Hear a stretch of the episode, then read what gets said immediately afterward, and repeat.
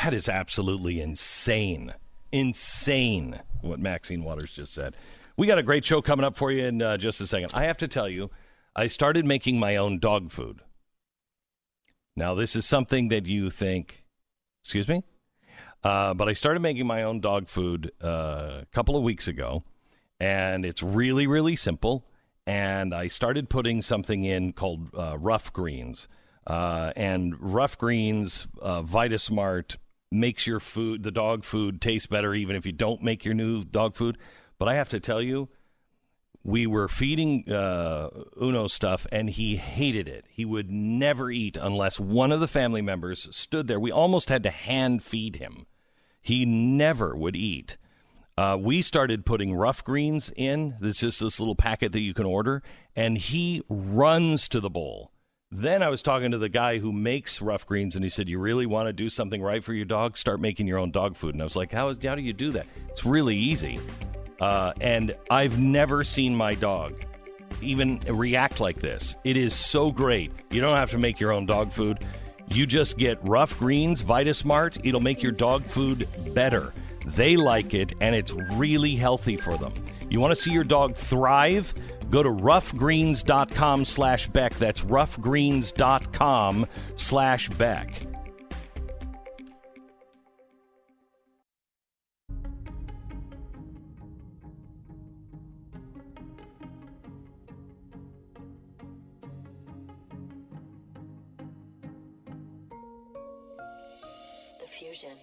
Entertainment and enlightenment. Hey everybody, the impeachment trial starts today. Yay! We'll give you all the details on that in 1 minute. This is the Glenn Beck program. Inflammation. It's a word that even sounds like it's not good. A lot of people in the world suffer from frequent pain, and inflammation is usually the thing causing it. Inside your body, joints begin to swell, and the next thing you know, you have pain radiating outward from those sources into your body. And I've heard people, you know, inflammation, it's inflammation. Just take some ibuprofen. Shut up, it doesn't work. Hey, you just had brain surgery. Take some ibuprofen. I'm going to give you the strong stuff. Now, can you handle ibuprofen 800? Shut up. It's never worked for me. Never worked for me. Now, I tried Relief Factor, and that's why my wife was like, you got to at least try it. I'm not going to talk to you unless you try it. I'm like, honey, it's not going to work. It's ibuprofen 800. It's not. It's completely natural, and it works for everybody you work with. Why won't you try it? Okay. So I finally just tried it, and my wife wasn't as wrong as she usually is. I'm just saying that's all. I am in so much trouble. She comes home today. I am dead. Anyway, 70% of the people who try it order more, and my wife was exactly right.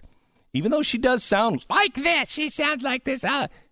Even though she sounds like that, she was right.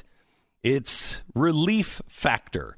It's a drug-free, natural way to ease your pain and get your life back. Go to ReliefFactor.com. That's ReliefFactor.com. Mr. Pidd, how are you? Very well, Glenn. How are you? Oh, my gosh. So great. Just you're so me doing great. Well, too, when your wife gets home after that commercial. Be very excited to see you, I think. Nope, I don't think she is. She's going to walk into the house and she's going to go, what the hell has happened here? Right, and this is my point yesterday. Oh, geez, don't start. Because you've been trying to do these extra things like, I'm going to take down all the Christmas decorations. Those will get down eventually. Don't worry about things like that. Worry about the basics. Keep your kids alive. Try not to burn the house down. Well, she's going to come back and she's going to think whatever you did sucked anyway. I wrote her this morning. I said, now you're coming home. I just want you to remember, look at the bright side. Mm-hmm. I didn't burn down the house. All of the kids are alive. I remembered to feed the dog and the kids mostly.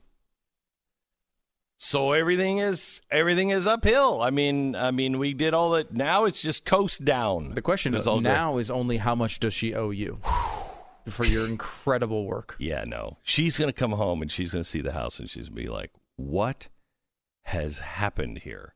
Honey, I tried to do there's a lot of loads of laundry. I don't know if it's like this when you're around, but it never seems like there's laundry to do. And man, alive, it just suddenly just popped up. I think the kids had it all dirty in there. They couldn't wear that many clothes in 2 weeks. And then I did the stupid thing. I tried to take down the Christmas decorations, and then the house just exploded because I honestly told her, I said, honey, we have to sell or just dump all the Christmas decorations. We're buying all new stuff next year. She's like, why? I like the stuff we have. Because you screwed it up. And again, this is why you shouldn't. I didn't screw it up intentionally, but that's what she's going to say. Next fall, as she starts to look for the Christmas decorations, this is all I'm going to hear. What were you thinking? That's not how you put it. Well, you put that away. You put these things together, and what were you thinking? Yeah, this is so pathetic by you, because not only did you you have the obvious excuse, you have multiple excuses to not do anything. You know, the impeachment thinging's going on. We're a couple weeks from Iowa. Yeah. That's all going on. Yeah. You know, my daughter has a surgery, as you know. Brain surgery. You know, Jeffy, I mean, she wouldn't believe this, but, you know, Jeffy is at a hospital. And I really care about that or whatever. There's so many things going on. Yeah. You could have easily wormed your way out of any work. I mean, you could have left the thing a total mess and been able to justify it. Mm-hmm. And instead, you did all this work, and you're not going to get any credit for it anyway. You know what it is? But let's just reverse the roles. If I said to her, I've got to go and, you know, I'm gone for 2 weeks and I'm going to be in the hospital with my, you know, dying relative, you know, just go fill in for me. And she would go, what? Just go fill in for me. And here's all you have to do. You just have to do the show and then do a TV show, and it'll be fine. And the kids will help you. They're teenagers. They don't help at all. They make things much worse. Mm-hmm. So she couldn't do it. And so this is my argument with her. You just said, hey, just do these things and it'll be fine. No, it isn't fine. No, there's more to your job than you think. So this is you're thinking this is a compliment in some way. Like you saying that she wouldn't be able to come and just talk on the radio like it's some difficult task. And it compares to what she does every day. That's going to make you look good? This is your theory? It's not. You're going to lose. No, I'm going to. No, that's. See, this one is really horrible because this one, you know, I can't say I gave it my all, but we tried. Right. You know what I mean? And you just, no matter what, guys know. You lose. See, you're the Nancy Pelosi in this situation. You've gone through you've done all the work of doing the stupid impeachment thing and acting like you care about the Constitution for a few weeks. And then at the end of the day, you're going to have nothing to show for it. It's going to be a giant disaster with no measurable result. If I'm not here, send help. If I'm not here tomorrow, send help. You did it to yourself. This is something so avoidable. When you have a loss like this, your advice the whole time has been do nothing. Maximize the beauty of your loss. This is the worst. Like, let's say you know you're going into a game that you're going to lose by 100 points. Why try? Don't even show up. Go to McDonald's down the street, enjoy yourself, and just get a forfeit. You're going to lose anyway. You should have forfeited this one. You had no chance of winning. And now you're going to go through all of this hassle and end up with a giant zilch on the other side. Yeah, no.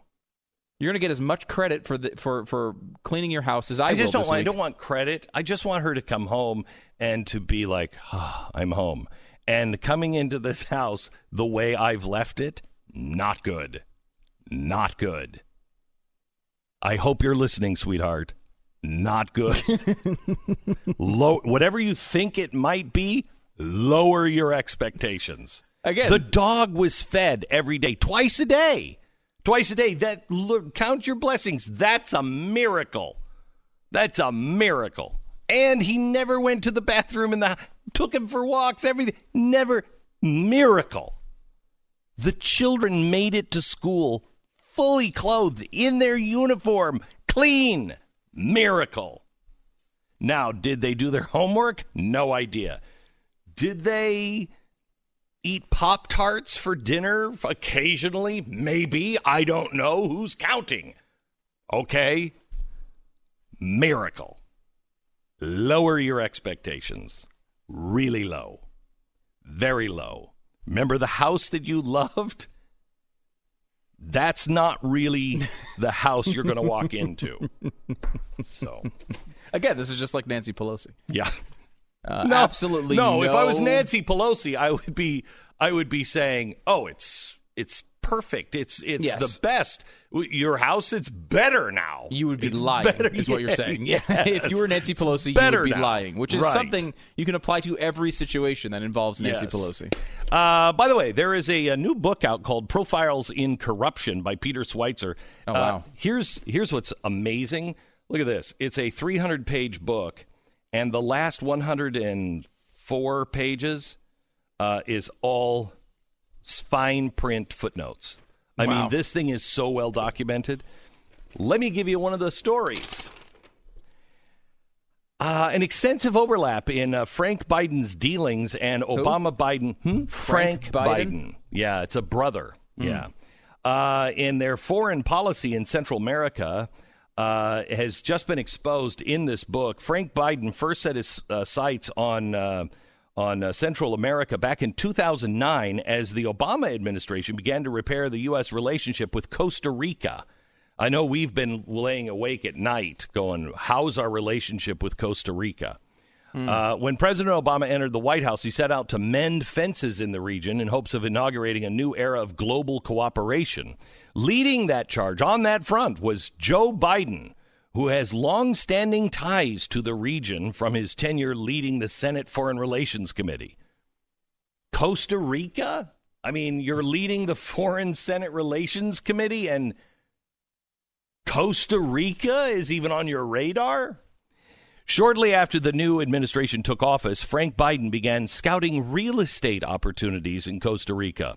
A lawyer by training, Frank was undeterred by his complete lack of background in international development. This is such a common thread in the Biden story, isn't it? It's people doing things overseas with no experience and no Americans. Prospect for success, yet they all work out so well. Right. Because they're Americans, they have the can-do Biden spirit. They're just lunchbox Joes. Middle-class Joe? Middle-class Joe. Is it middle-class Frank? It's middle-class Frank. Is it lunchbox Frank? It sure is. Wow. When you open up your lunchbox, you're like, I got a Frank in there. It's fantastic. And he gets the job done. Well, actually, no, he doesn't get the job done, but he's in there swinging. Shortly after the new administration took office, Frank Biden began scouting real estate opportunities in Costa Rica. Schweitzer notes, despite the professional and personal handicaps, business opportunities somehow were plentiful for Frank, especially after his brother paid a visit to the country. Just months after Vice President Joe Biden's visit in August, Costa Rica News announced a new multilateral partnership to reform real estate in Latin America. The head of this, Frank Biden, and a developer named Craig Williamson. They have a newly planned resort, is what it said. The venture officially sold to investors as and the public as an opportunity to protect Costa Rica's breathtaking beauty, amounted to little more than decimating the country's natural wilderness to build a luxurious resort for wealthy foreigners. In real terms, Frank's dream was to build in the jungles of Costa Rica thousands of homes, a world-class golf course, casinos, and an anti-aging center. What the hell is an anti-aging center? This family is creepy. The Costa Rican government was eager to cooperate with the vice president's brother. So here's the thing. His business that he just started in this development, his first thing, his business only benefited from $54 million of your tax money. But that's all he took. That's all he had, 54. So I don't know what anybody is really having a problem with. Well, it was a loan. You know, $54 million in loans. And, look, a lot of times you're going to give loans to people who have no experience in the industry that they're jumping into. Okay, so he did the golf course thing, and that failed. And he lost a lot of money. But then he got right back up at the plate. And he's like, you know what Jamaica needs?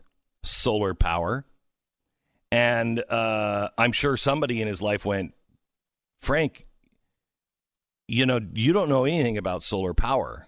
Yeah, so I'm an entrepreneur. And they're like, yeah, but you didn't know anything about the Costa Rica golf course development and lost all of that guaranteed money from the U.S. taxpayers. I'm just playing Joe Biden here. Right. And I don't know if you're a really good bet. I mean, somehow or another, you talked me into it because I really believed in you that you were going to make this and you were going to pay these American taxpayers back, and you failed to do that. I don't know if solar power is the right way to go. Somehow or another, Frank convinced his brother for another $6.5 million in taxpayer-backed loans. Wow. On a solar company. And we all know how that solar company is doing today. Oh, it's huge. It's No, it failed. Jamaican... No, it failed. Huh. But it was only, in the end, it was only a $47.5 million loan. That's it. Just the $47.5 million. That's it. See, here's the thing. I want to know, because you just kind of described an extensive vetting process for these projects. Yeah, sure. Do you really think that much vetting went on? Because we know with Hunter Biden, the only vetting that went on was, I hope you know what you're doing. Well, that's because... Which was one question that Joe Biden asked Hunter Biden. Right. That's because he didn't feel he had to, because I hope you know what you're doing. You seen your Uncle Frank? You know what I mean? Right. Two failed businesses. Now you're going into a business you don't even speak the language. And I don't mean technical language. I mean the language. And I hope you know what you're doing, because look at your washed out...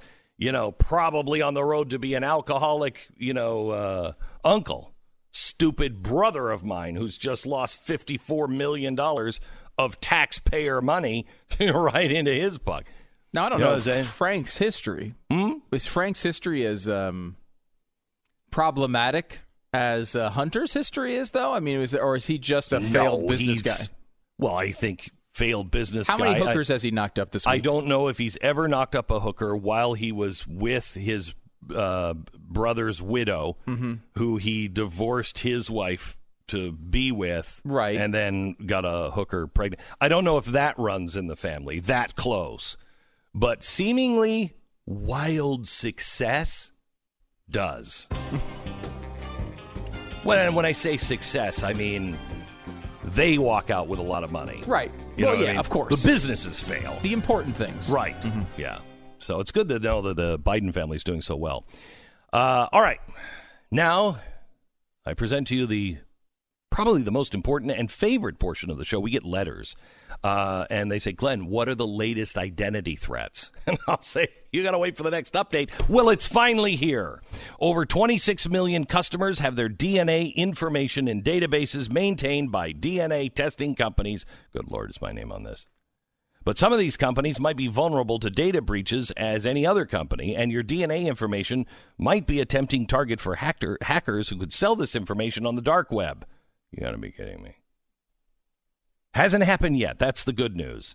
But you could worry about it happening, or you could just get LifeLock. LifeLock, see, I've got this, detects a wide range of identity threats, including the DNA thing, and the agents work to fix them if there is a problem. Somebody opening a new account in your name, selling bits of your personal information on the dark web, these and other crimes are things you don't need in your life and you don't need to worry about. You need somebody else to worry for you.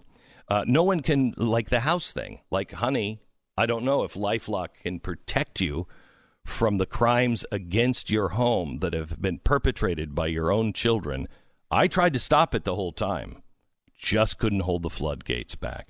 But anyway, they can help you if you have threats to your identity. Join now and save up to 25% off your first year by using promo code BECK. That's 1-800-LIFELOCK, 1-800-LIFELOCK, or head over to lifelock.com and use the promo code BECK for 25% off right now, 1-800-LIFELOCK or lifelock.com. We break for 10 seconds, station ID.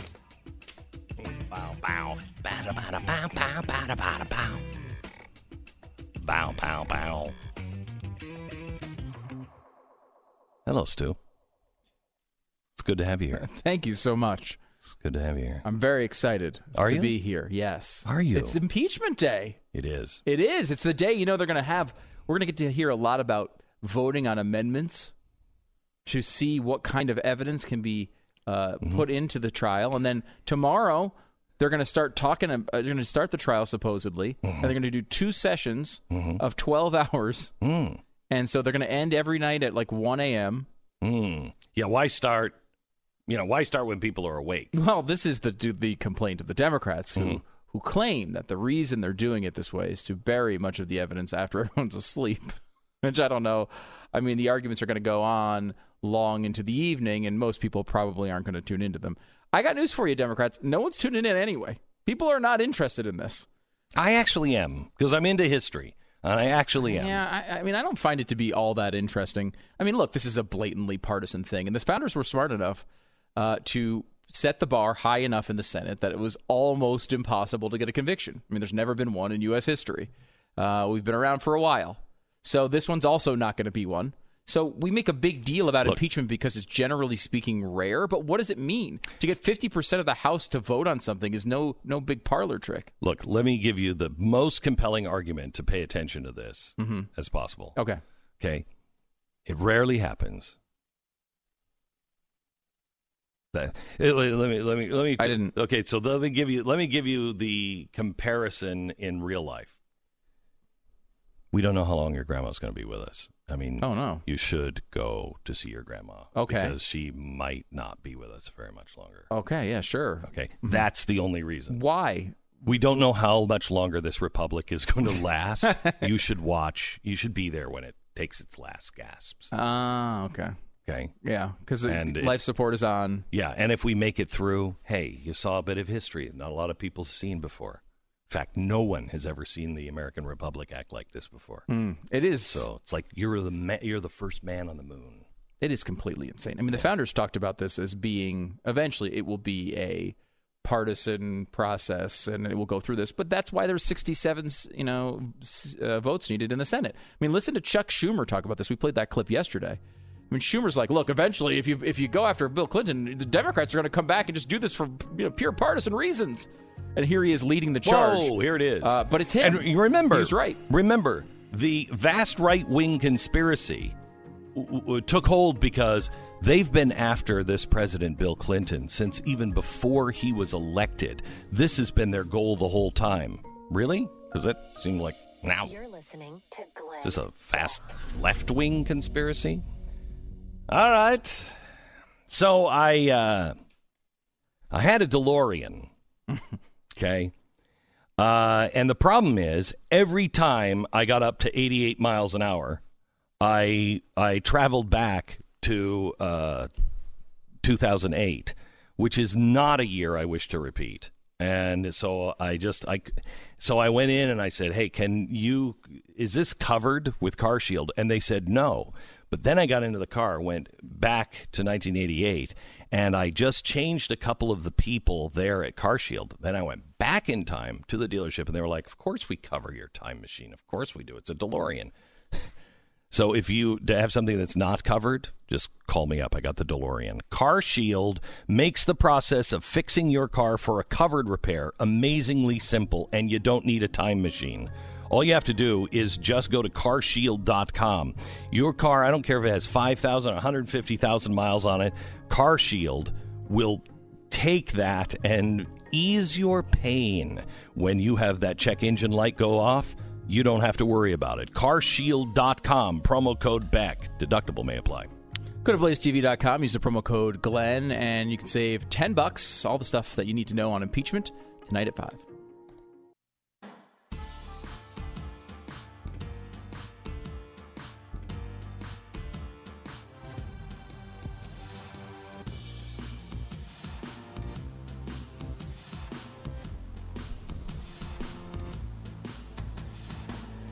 Oh, yeah. Oh, yeah, dog. Welcome to the program Mr. Pat Gray from Pat Gray Unleashed, the podcast that you can hear wherever you get your podcast, or you can grab it at blazetv.com. And don't forget to subscribe to the YouTube channel as well. Oh, that is so great. Yeah. Thank you for that reminder. No, you're welcome. You're welcome, because I know you've been forgetting. There was a little Post-it note, and I did. It was empty, and I'm like, what is supposed to be on there? I know you were writing it on your hand every day, like Tom Steyer writes that weird little thing that he does every single day. Sure. Yeah. Wait. What is Tom Steyer? Oh, Tom Steyer draws these little crosses on his hand every day. The little T's, 4 of them. Why? In like a tic-tac-toe square kind of thing. Well, because it reminds him to tell the truth. Obviously. Wait. What are you guys stupid? You don't do the little T's for truth to remind you to tell the truth every day? How do you tell the truth ever then? Wasn't that an episode? What, do you just naturally tell the truth? Wasn't that? That's ridiculous. Oh, boy. Wasn't that an episode of like Sherlock or one of those shows where they wrote things all over them? All over their face and everything. Does anybody remember that? What was it, a movie or vaguely, something? Yeah, I remember something about that. Yeah, I got to find out what that is, because we should compare pictures. These Democrats, this is the weirdest group of people that have ever run for anything, ever. I mean, they're all just freaks. They really are. They're freaks. They really are. But you know what? I have put them into a list. I'm going to share it at the top of the hour. I'm going to put it into a list that will compare.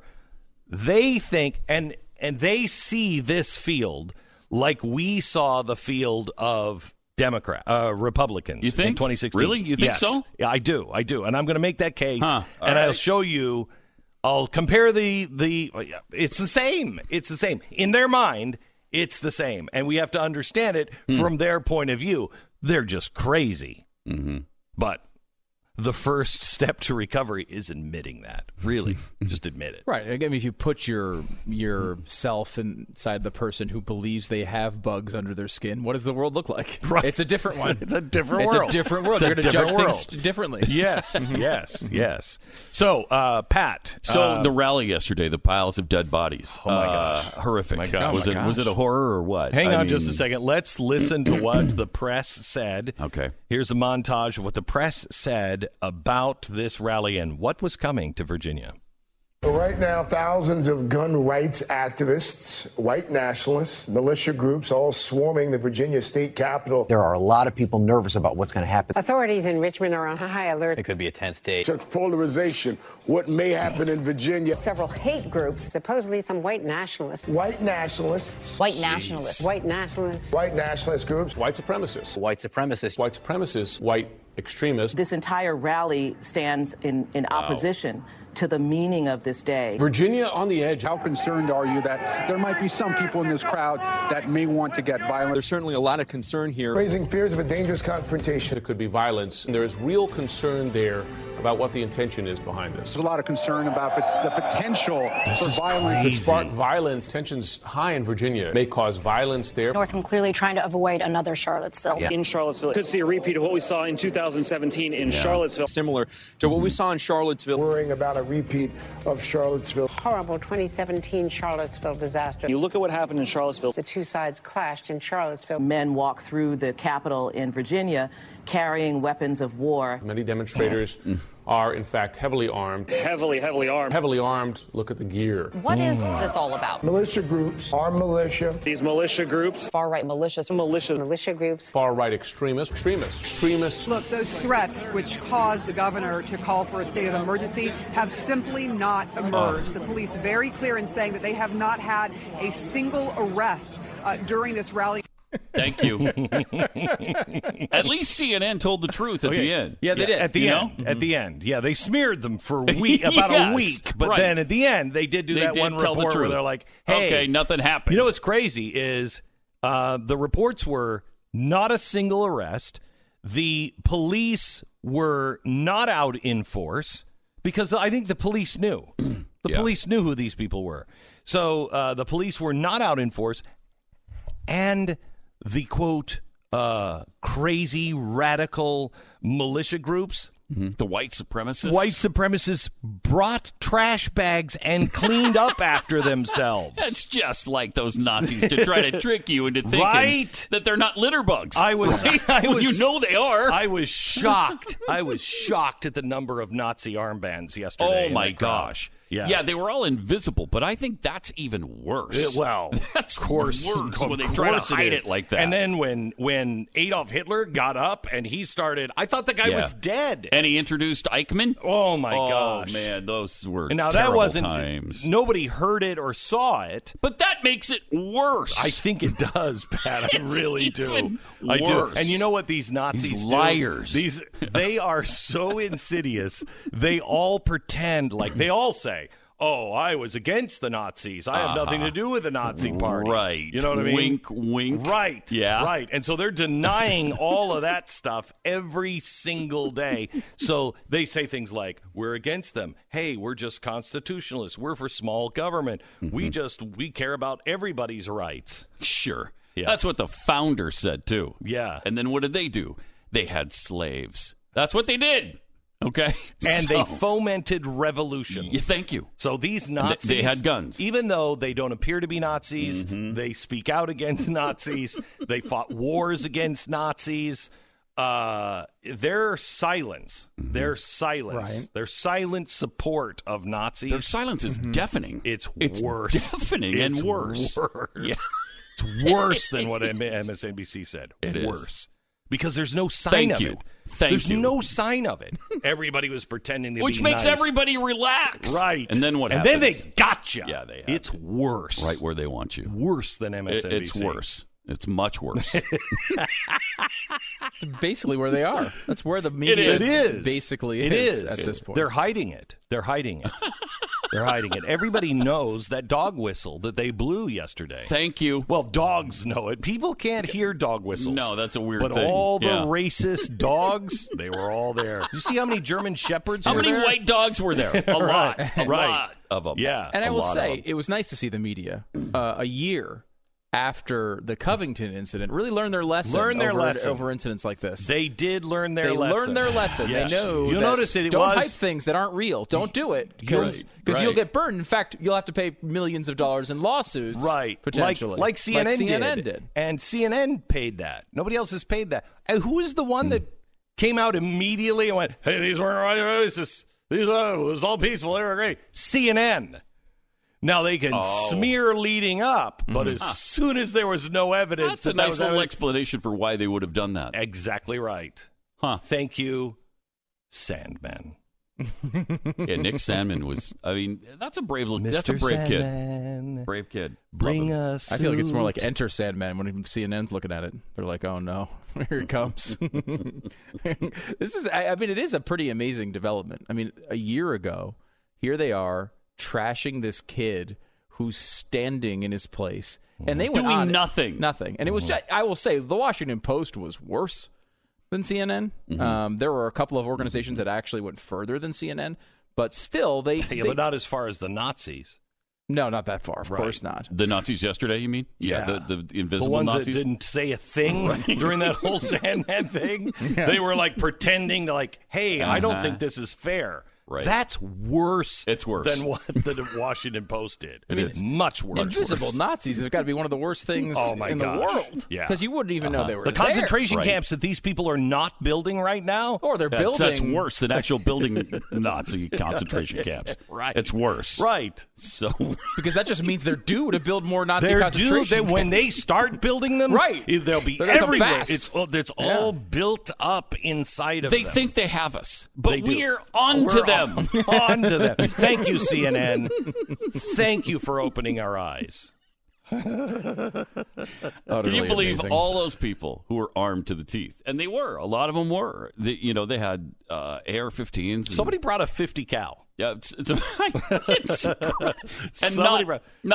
it shows that, gosh, you could actually have a gun and not shoot somebody with it. Yeah, wait a minute. You could have a weapon of war, a 50 caliber machine gun, and not use it. Weird. Huh. Weird. I didn't see that coming. No. Well, CNN certainly didn't. Yeah, they didn't see a few things coming. Oh, man. But Well, the good news is they don't have to cover this. They did their damage. Now they can move right on to the impeachment trial. Thank goodness. You know what I mean? Yes. Where they can talk about these extremists, these just radical extremists that are trying to take the country back. From whom? From whom? The black man? The orange man. They're trying to take it back from the orange man. Is that what? Yes, the orange man in the White House. Wow. There's nothing worse than an orange man in a White House. That's although I do like dreamsicles. And that kind of sounds like a dreamsicle. It kind of does. It does. Orange man, White House, I'm in. Now, do you think the Senate will vote to do the witnesses, or are we going to end this thing quicker? Like in 2 weeks wrapped up, or is this a months-long process? It's not going to be a months-long process. I do think that there's a chance that they vote yes on, they only need 4 Republicans.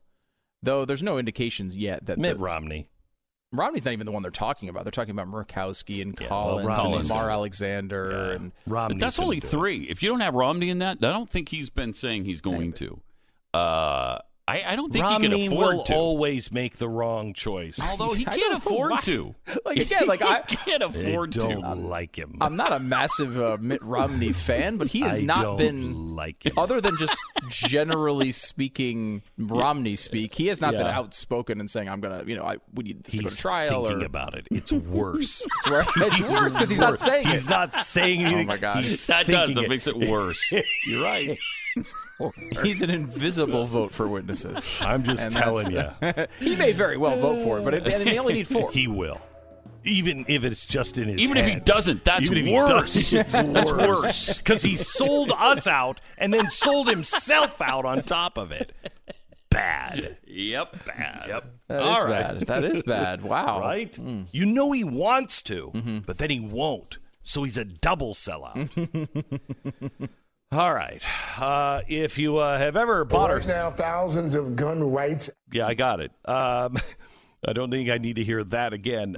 If you've ever bought or sold a house in your life, you know that the process can be a little overwhelming. On the selling end, it's hard to know what things you need to focus on. Do you get the deck repaired? Do you replace the carpets? How about the roof? Should you replace it? Paint the interiors, the exteriors, blah, blah, blah, blah, blah. Now, on the buying end, maybe you think you know what you're getting into, but do you really know? It's a big decision. You're going to be living in this place that you're buying for a while, if not permanently. You need somebody that is really on your side, that knows the market, knows what the right value is for your house and your next house. And that's an agent you will find at realestateagentsitrust.com. Go to realestateagentsitrust.com, and we're going to line you up with an agent that is right for you, somebody that really knows and has the track record of selling homes and getting the homes for the least amount of money in your neighborhood. It's realestateagentsitrust.com. Go there now, realestateagentsitrust.com. This is the Glenn Beck Program.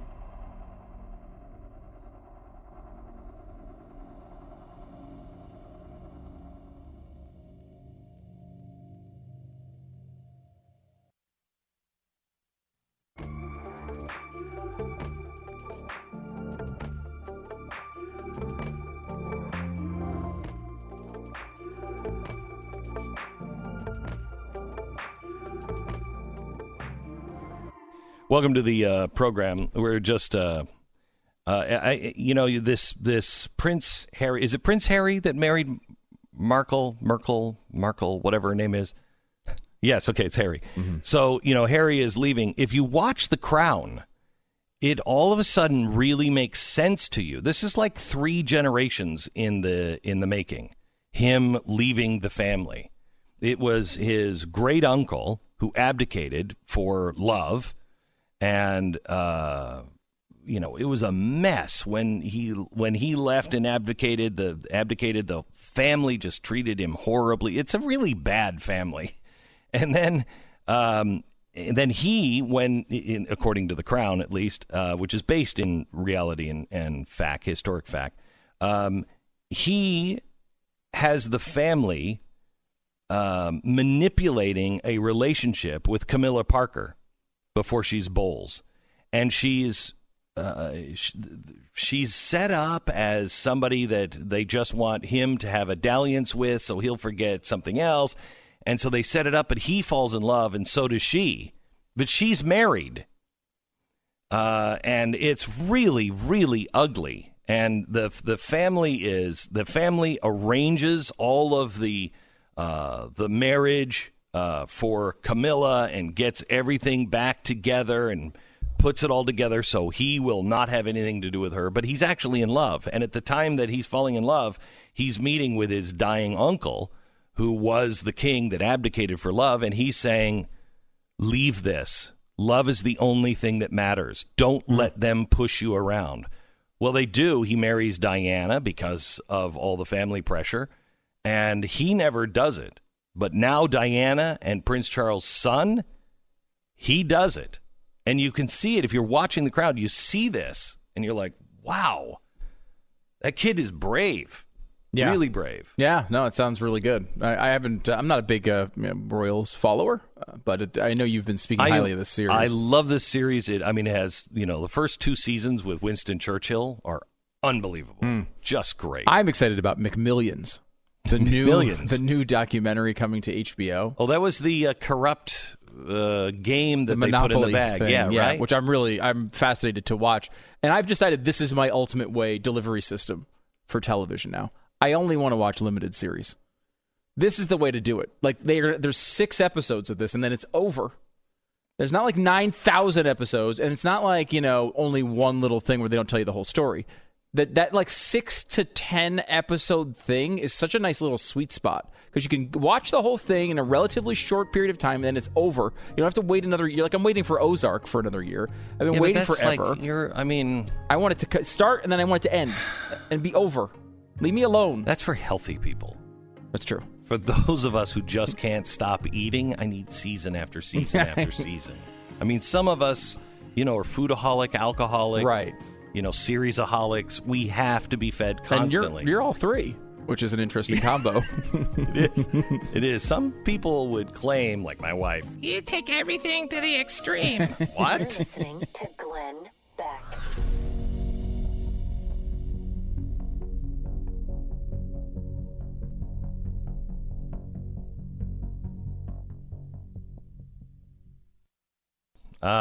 Relief Factor. Relief Factor for millions of Americans has dramatically changed their life.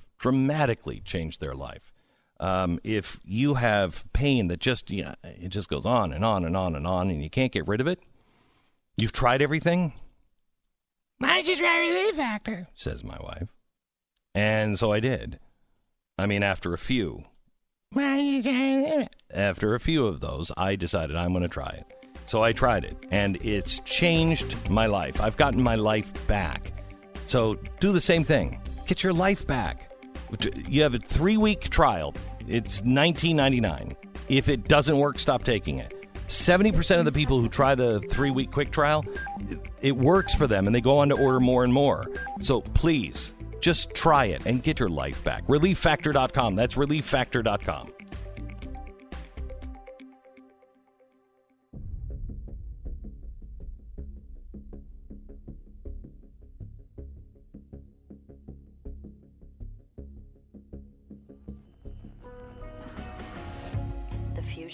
Of entertainment and enlightenment.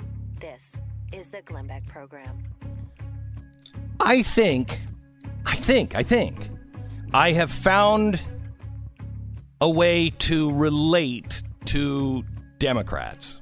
And I don't know, but I think I understand what they're doing right now. And that's saying a lot, because I don't even know if most of them know what they're doing right now. But I think what they're going through right now is the same thing, except in the exact opposite direction that the Republicans went through in 2016. And let me explain in 1 minute.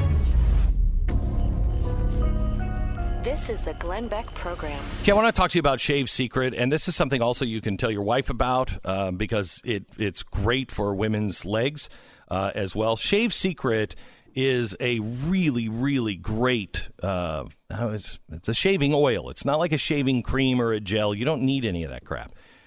In fact, this is the way they used to shave the kings in the old day, is they would take really good essential oils and they would put it on the beard, and it helps, avoid the nicks and the cuts and the ingrown hairs and everything else. Makes for a really smooth shaving experience. So I want you to try Shave Secret. Shave Secret, a proprietary blend of essential oils, and it will dramatically change the way you shave on your face or on your legs. Hey, and guys, who am I to judge? Maybe. Why not? ShaveSecret.com. That's ShaveSecret.com. You can go there. Now, they also have it up back east. They have it at Wegmans grocery stores. HEB also carries it. I think Walmart carries it. Also, it's available on Amazon or at shavesecret.com. If you go to shavesecret.com and use the promo code Beck, you're going to get a 10% discount. So I recommend you do that. Go to shavesecret.com, or you can find it at one of your favorite stores. Shavesecret.com, promo code Beck.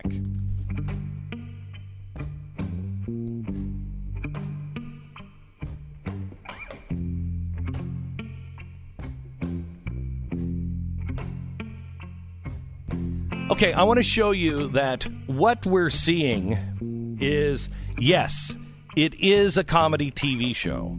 What we're seeing happening on the Democratic side is a comedy TV show. Now, let me show you. This is an internal video from the New York Times editorial board with Bernie Sanders speaking to the editorial board on why they should endorse him, because this is who he is.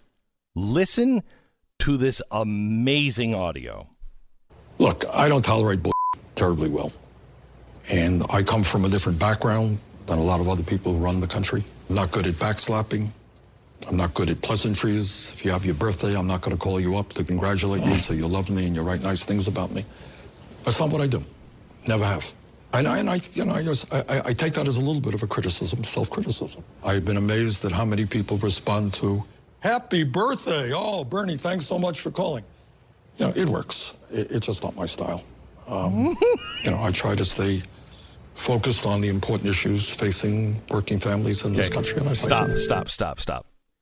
Now, I'll show you that this is a TV show. I want you to play that audio again, and Sarah, watch for my cue on when to start it, and it'll all fall together. Go ahead, start the Bernie audio. Look, I don't tolerate bull terribly well. And I come from a different background than a lot of other people who run the country. I'm not good at backslapping. I'm not good at pleasantries. If you have your birthday, I'm not going to call you up to congratulate you so you love me and you write nice things about me. That's not what I do. Never have. And I take that as a little bit of a criticism, self-criticism. I've been amazed at how many people respond to, "Happy birthday. Oh, Bernie, thanks so much for calling." You know, it works. It's just not my style. This is Larry David. It is. Yeah. It is Larry David. You can't write that unless you're Larry David. And he's just as frustrated and miserable, crazy. It's the same character. It's crazy. Okay, but that's not the character they want. Okay, they don't want Larry David. They want Donald Trump. Who does? The Democrats. I may have missed a news story. What do you mean? No. They want a Donald Trump. They want somebody who speaks to the American people, just says it like it is, on their version of it. What evidence do you have of this? They want to beat Donald Trump. Right. So they're looking for someone. They want their own Donald Trump? They want their own Donald Trump that can box people out, punch him in the face, get him to shut up and sit down, that can wield power like Donald Trump does. Okay? That's what they want. They want that kind of personality.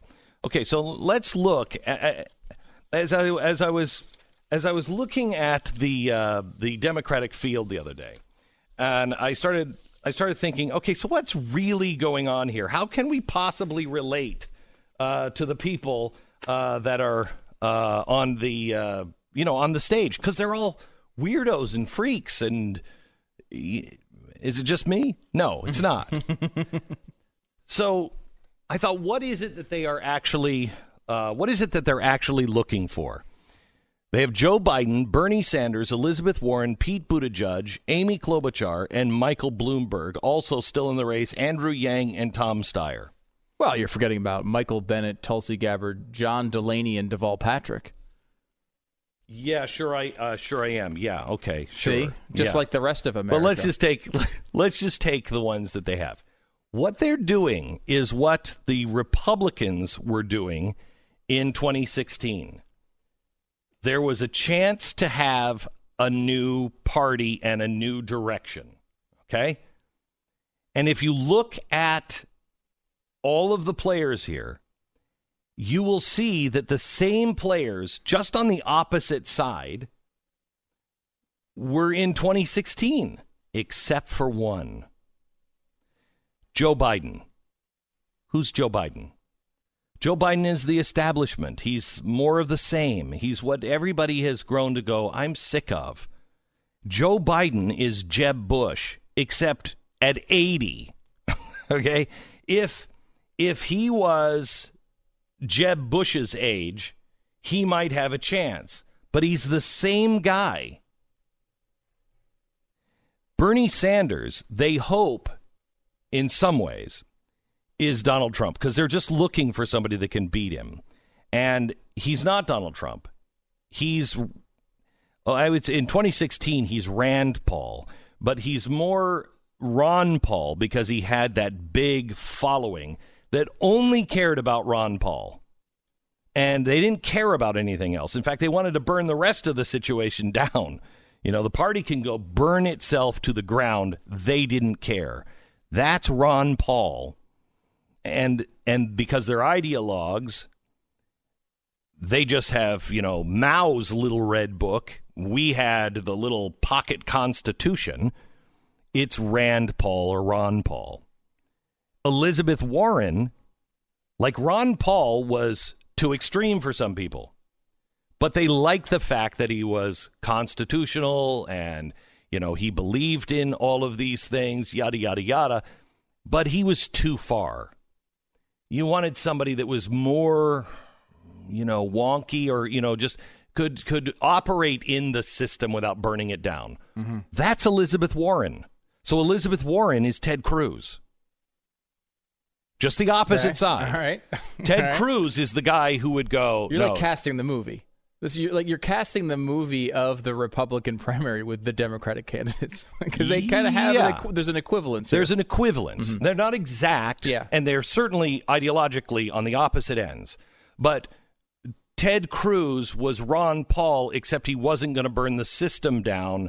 He had a plan, and he was going to. And we'll execute this. Well, he was methodical. I can see that. That's okay. Those are fair so far. Right. So you have Elizabeth Warren as Cruz. Pete Buttigieg, I'm not really comfortable, but I think he's kind of like Marco Rubio. Yeah. He's less experienced than Marco Rubio, but you look at him, he's like, he should win. I mean, it's kind pretty of on good. Paper. On paper, he's good. Now, I kind of thought Rubio could be Kamala Harris. The on-paper candidate that should probably be better. But she's dropped out. Yeah. Buttigieg is the closest thing I think you have to. Yeah, and I don't have anybody clear-cut for Buttigieg. That's good, though. I think you're right, though. I think Rubio's a good example there. Andrew Yang, Carly Fiorina. Okay, both tech entrepreneurs. Somebody who speaks common sense. May not everybody on the other side's not going to agree with. But somewhat palatable to the other side at times. Correct. And somebody who's just like, can we just talk facts and figures here for just a second? Can we just be rational human beings for a minute? Generally thought of smart, well-liked. Correct. Yeah, I get that. All right. Okay. So you got me so far. Amy Klobuchar seems like, you know, a normal human being.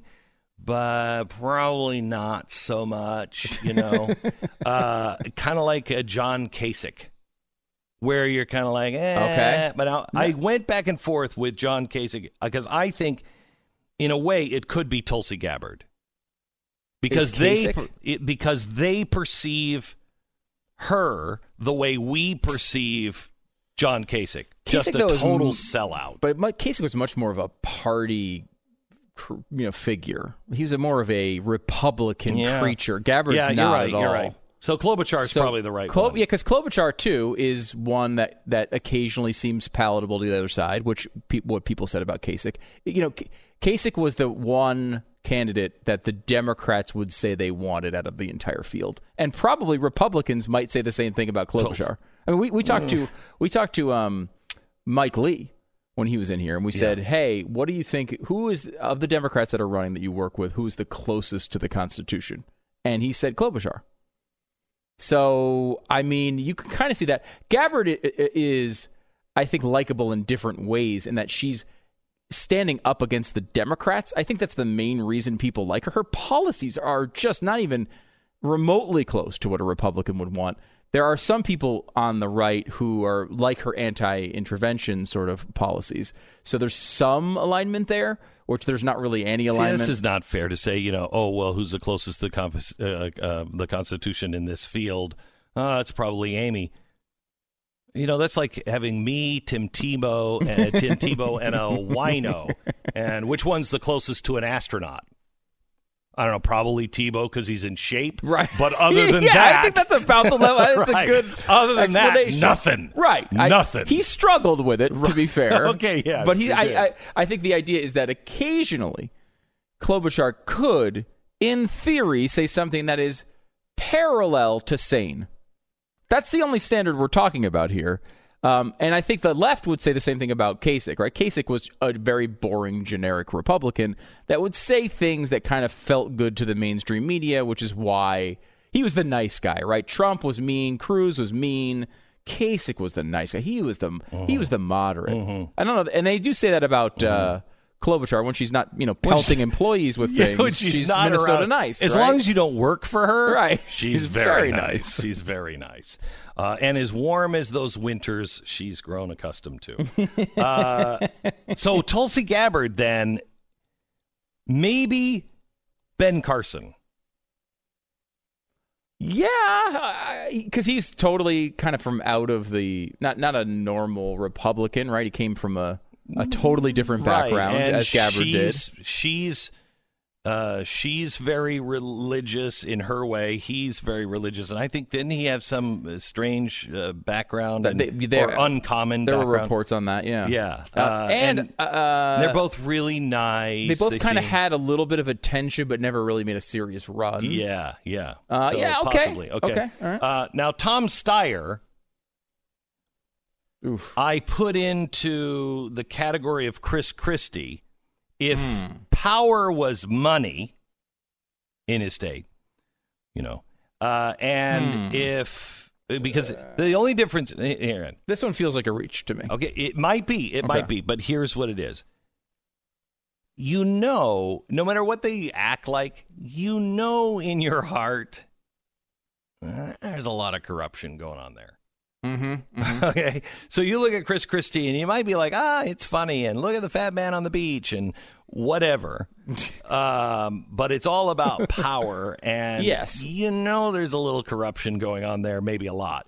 And the same thing goes with Tom Steyer. He can write, the little T's to remind him to tell the truth. Nobody has to draw a T on their hand to remind them to tell the truth. I wake up every day and write, "Don't be Satan," on the back of my hand. I do that just to remind myself. Try not to be Satan. I get up every morning after I reminder, "Don't be Satan." Who does that? Usually it's easier. Yeah. You don't, unless you are Satan. I'm not Satan. Look at my hand. He writes crosses on his hands, and then he lights them on fire. Right. I mean, it's kind of like Chris Christie. It's like, okay. I mean, I it's a little bit of a reach because Christie was, a governor, and they're coming from totally different backgrounds. But I can see the similarities there. Yeah, they both had power in their own way. Yeah. Both have power in their own way, and both of them, would close the bridge if they wanted to. Oh yeah, Steyer's closing the bridge for sure. Closing the bridge. Oh yeah, there's no doubt about that. Right, and Bloomberg is George Pataki. Think of that. I think Bloomberg's got a better chance of winning than George Pataki. Yes, but they're both as lovable. Mm-hmm. Pataki might be a little more lovable, but they're the same kind of New York politicians, certainly. Anyway, I have a point to all of this, and I'll get to it in a second. I'd love to hear your list as well, Stu. But we'll get to that here in a second. First, let me tell you about Patriot Mobile. Something that gets overlooked in our lives, it's a piece in which we have lost desperately and need to get back. It's this. It's okay to be proud of America. It's okay to be proud of your conservative views. You're not a rebel. If you're a rebel, George Washington, who they say is irrelevant and dusty, what kind of rebel is that? You are a rebel that believes in the Constitution. You believe that you have a right to bear arms, that you have a right to life, liberty, and property. So don't throw your money away and throw your money to people who are funding causes that are fighting against this. This is a real battle that's going on. And every time you pay your Verizon bill or one of those big phone companies, you are paying the left because they take a lot of their money and they donate it to, you know, pro-abortion, Planned Parenthood, anti-Second Amendment, anti-First Amendment stuff. That's not good. Now, Patriot Mobile uses the same four towers that all cell phone companies are using, so the service is what you've come to expect. They're more affordable than most phone companies, and plans start at $25 a month. And here's the part that I think you really like. They think like you. They are like you. They believe in the same thing, and they take a portion of their profits, and they put it towards protecting the Second Amendment, protecting the First Amendment, protecting life. So live consistently. You have a choice on this one. PatriotMobile.com/Beck. Use the offer code Beck. You'll get a free month of service when you open a new line of service. You can also call their U.S.-based customer support team right now at 877-367-7524. But vote with your dollars. Support the companies fighting for the values and save money while you're at it with the same great cell service you've come to expect. PatriotMobile.com/Beck. That's PatriotMobile.com/Beck. We pause for 10 seconds.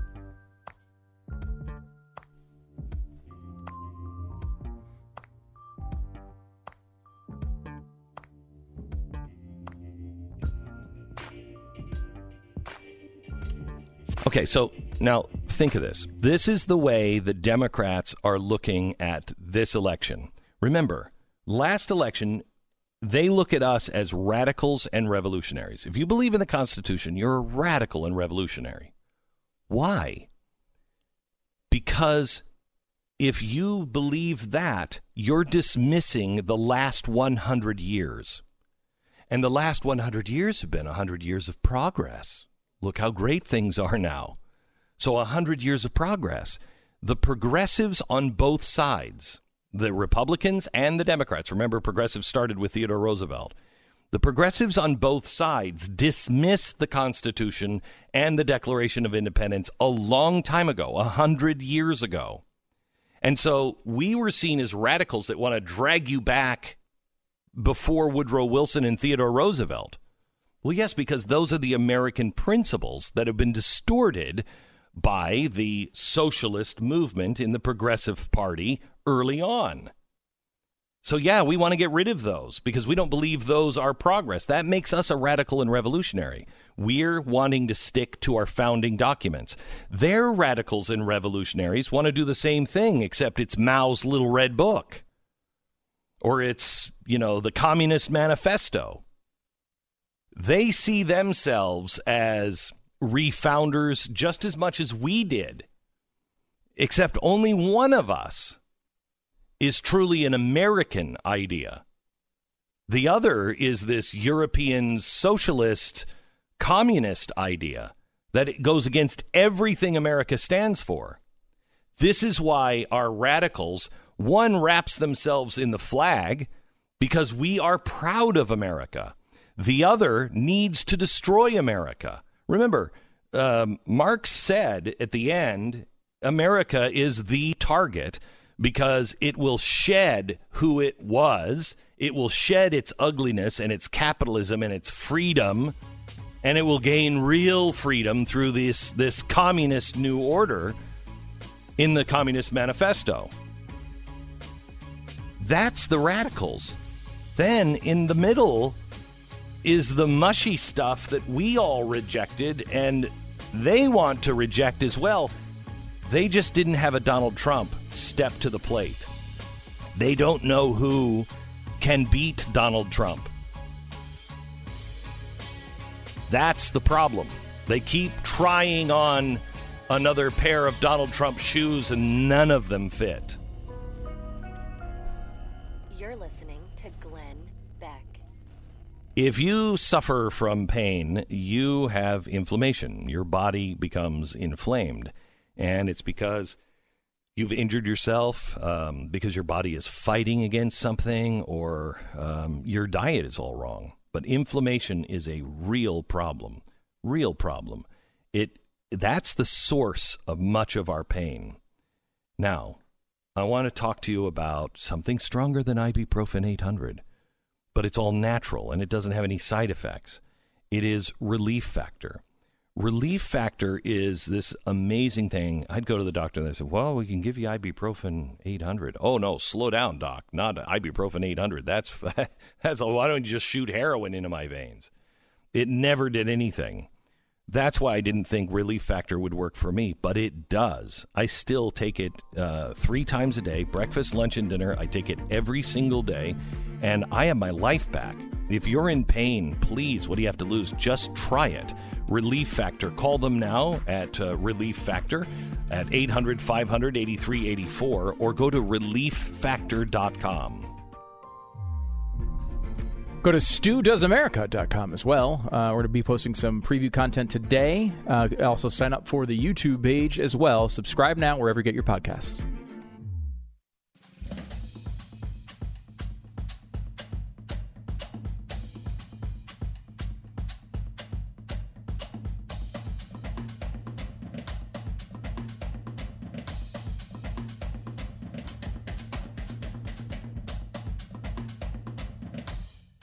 Welcome to the Glenn Beck program. Really glad that you're here. Stu and I were just talking about this list that I made, because what you need to understand is here's the main difference between the left and the right. The right's radicals, like the media made out, everybody who went to that Virginia rally yesterday, that's a radical, a revolutionary. They're a danger because they all accept the progressive premise that we don't really have the Constitution and we don't run it like we used to run things. And that's the point of our radicals, is we need to get back to the Constitution. So we have a right to privacy. We have a right to life. We have a right to speech. We have a right to the Second Amendment, the 10th Amendment, all the amendments. That's our radical. And they see them as radicals on the left because they've dismissed everything prior to 1900. It's just nonsense. It doesn't matter. It's not relatable anymore. What the progressive radical, the left radical, the difference here is they're going back to 1858 and they're getting the Communist Manifesto. And they're saying we need to fundamentally change America because America is a bad place. So the Democrats don't have a uniting force.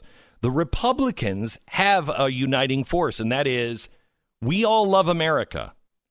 We all love the Constitution. Now, some of us want to adhere more to it than others, but none of us want to abolish the Constitution. None of us think America is a bad place. None of us think that, we made mistakes, but we've been trying, and we're getting better all the time. The Democrats, the regular Democrat in, flyover country, I think the non-political ones, just the normal Democrat, believes the same thing about the country. I love the Constitution, but some of it might want to change or whatever. But I don't want to throw it out. I don't want to throw our system out. I love the flag. I love our country. I think we made some real mistakes that we don't, necessarily admit to, but we're a good place. We just need to fix it. Where half of the Democrats believe that, and all of the Republicans generally believe that, half of the Democrats don't love America. And so you have this Joe Biden guy who's like, okay, he loves America. And I don't, you know, he's probably going to do some, you know, things that, you know, will increase welfare in the state and everything else. But I'm okay with that. I just don't want to be with the radicals. That's a split. They have to decide. Which one are they? Which one are they? And I think they are deciding, right? Yeah. I mean, the radical. It's very possible a outward socialist wins this primary for them. But, yes. I mean, they're making a statement as the party as to who they're putting in charge, right? Correct. I mean, correct. You know, basically, Alexandria Ocasio-Cortez is running the party at this point. They're all signing on to the Green New Deal and all this nonsense. Correct. So they've made their intent clear in a long-term way. And the only time they talk about doesn't win here. Right. And the only time that they don't talk about the Constitution and the only time they do talk about the Constitution is times like impeachment, when it works to their advantage. Exactly. Just like the only time they care about your rights with your body is when it's abortion. Yes. When it's your doctor, of course, obviously you can't. No, the government's going to make those decisions. Yes. When it's every other topic, they don't care about individual liberty at all. But on this one, they do. They use these things when they need them. Correct. But I'm looking at your list, and I think I pretty much agree, because you're comparing the 2020 Democratic field with the 2016 Republican field. They're making the same kind of choices we were making. Who are we? So this is your list here, and I think I agree with all of them. Let me give you one. Let me try to sell you on one difference. Okay. So you're saying Bernie Sanders is Rand Paul, and you kind of said more like the Paul family. Like more like Ron Paul. Ron is a better Rand example. Paul, yeah, because he really had more of a cult following. Yes. Mm-hmm. Elizabeth Warren, Ted Cruz. I think that's like pretty, very conservative for Cruz, very liberal for Warren, still in the Senate, in the system a little bit, can work the system more than a Ron Paul or a Bernie Sanders. Yeah, Ron Paul represented a revolution. Bernie Sanders represents a revolution. To Democrats, Warren represents more of an evolution, right? Same place, but you can do it without blood in the streets, perhaps. Right. And the same thing with Ted Cruz. He's just going to be able to put many of Ron Paul's things that Ron Paul supporters would really like into place. But it'll take you to the same place just without blood in the streets and blowing the thing up. Pete Buttigieg, you had Marco Rubio, which it's growing on me actually, because here's the young up and coming politician with promise. Yes, right. That the establishment seems to like a lot of, but never really could inspire a lot of passion. Right, like Rubio never really connected with Republican voters. He was the guy on paper, you might say, is the one who should win. The guy in 2008 that would have swept the nomination. Mm-hmm. He would have swept the nomination. And in 2016, Rubio looked for a while like the guy who had a good chance of winning. And I think if you look at this field, I mean, Buttigieg comes from no status, right? Mm-hmm. Like he's a mid-city mayor, where Rubio was a senator in Florida. But generally speaking, if you looked at this field kind of on paper, you'd probably say Buttigieg is a good idea for the Democrats, right? I mean, he's young, he's well-spoken, he's smart. Correct. There's a reason he's diverse. Diverse, right? The same thing you'd say with Rubio, right? Like he's diverse. Yeah, has all those same characteristics. Yep. Biden is Jeb Bush. That one's a little problematic just because Bush faded so quickly, and Biden has led this case the whole time. Let me explain this. Mm-hmm. Because we had every single choice loved America, so there was a whole bunch of them we could look at and go, okay, if that guy drops, we can just go to the next one. Mm-hmm. So Joe Biden is like really the only iconic guy that stands for the old establishment and, still loves his country. Everybody else is shades of loving their country, and they start pretty gray, and then quickly descend to black. Yeah. Where Jeb Bush, he didn't have to fight that battle. So you lose Jeb Bush because you're just not an establishment guy. Because really, I don't think the Democrats are establishment people either. I don't think they actually want Joe Biden. He's just the best one up there that represents steady as she goes. Yeah. Yes. That was the idea with Bush. The Bush administration was not remembered by Republicans as fondly as the Obama administration is for Democrats. Correct. So there's a difference there. And we should also point out, Jeb Bush did fade very quickly. However, Biden might too. I mean, he's leading now, but if he loses these first two states, who knows what happens? Yeah. So he might be gone early, too. Klobuchar, Kasich, I like that one a lot. Gabbard, Carson, I think is the right way to go. Andrew Yang as Carly Fiorina, I think is a really, really good one. Tom Steyer, Chris Christie is a little bit of a reach, but I think it's as close as there's nobody. Get with Steyer. There's no Steyer. No, really. I mean, you'd have to go to some, Mr. Potter from It's a Wonderful Life. Yeah, there's not really a good fit there. No. The one I would kind of say I would like to, because you said Bloomberg was Pataki. And again, like Pataki was out of it immediately. They're both New York politicians. There's some similarities. I think where you're going on this. I think if there's a Trump in this race, it's Bloomberg. And if you think about it this way, Bloomberg, obviously, they're both billionaires. They're both businessmen. You might think of Bloomberg as a politician, but remember, he was a businessman turned politician. Mm-hmm. The only thing he's ever done in politics was the mayor of New York, which is obviously a big gig. He breaks with party orthodoxy relatively often. He doesn't agree with both sides. Like Trump was against things like free trade and things like that. The same thing with Bloomberg, where he'll embrace business, which makes Democrats very uncomfortable. He's a wild card. He can get himself on television. I mean, he owns a television network, so it's pretty easy to get on. But I mean, he can get himself on television. Bloomberg, he's not to the near the profile of Trump, but he's also going to spend he's already spent hundreds of millions of dollars of his own money. He is a wild card in that no one can really predict where he's going. He's not first. Trump led the polls for a long time, and I don't think Bloomberg has near the chance of winning that Donald Trump did as far as the primary goes. But Bloomberg is in fourth or fifth in a lot of these national polls, and he is the guy coming in after these early states to try something that no one's ever tried before, where Trump was running a campaign with basically no infrastructure, trying something that no one has ever tried before. I'm not saying this means that Bloomberg's going to win the nomination, but if there's someone close to Trump on the Democratic side, I think the profile is Bloomberg. I think the profile is closer to Bernie Sanders. Yeah, but it's not. It was never an ideological movement. No, Trump. I know that, but neither is Bernie Sanders. He is an ideological movement, but he is also Larry David. He also does things, and you're like, I mean, who does that New York Times interview we just played where he's like, I don't send birthday cards. Yeah. I don't, I'm not going to say happy birthday to you. Why would I waste my time? He just is raw and is perceived as honest. I think, though, there's two ways you sound like that.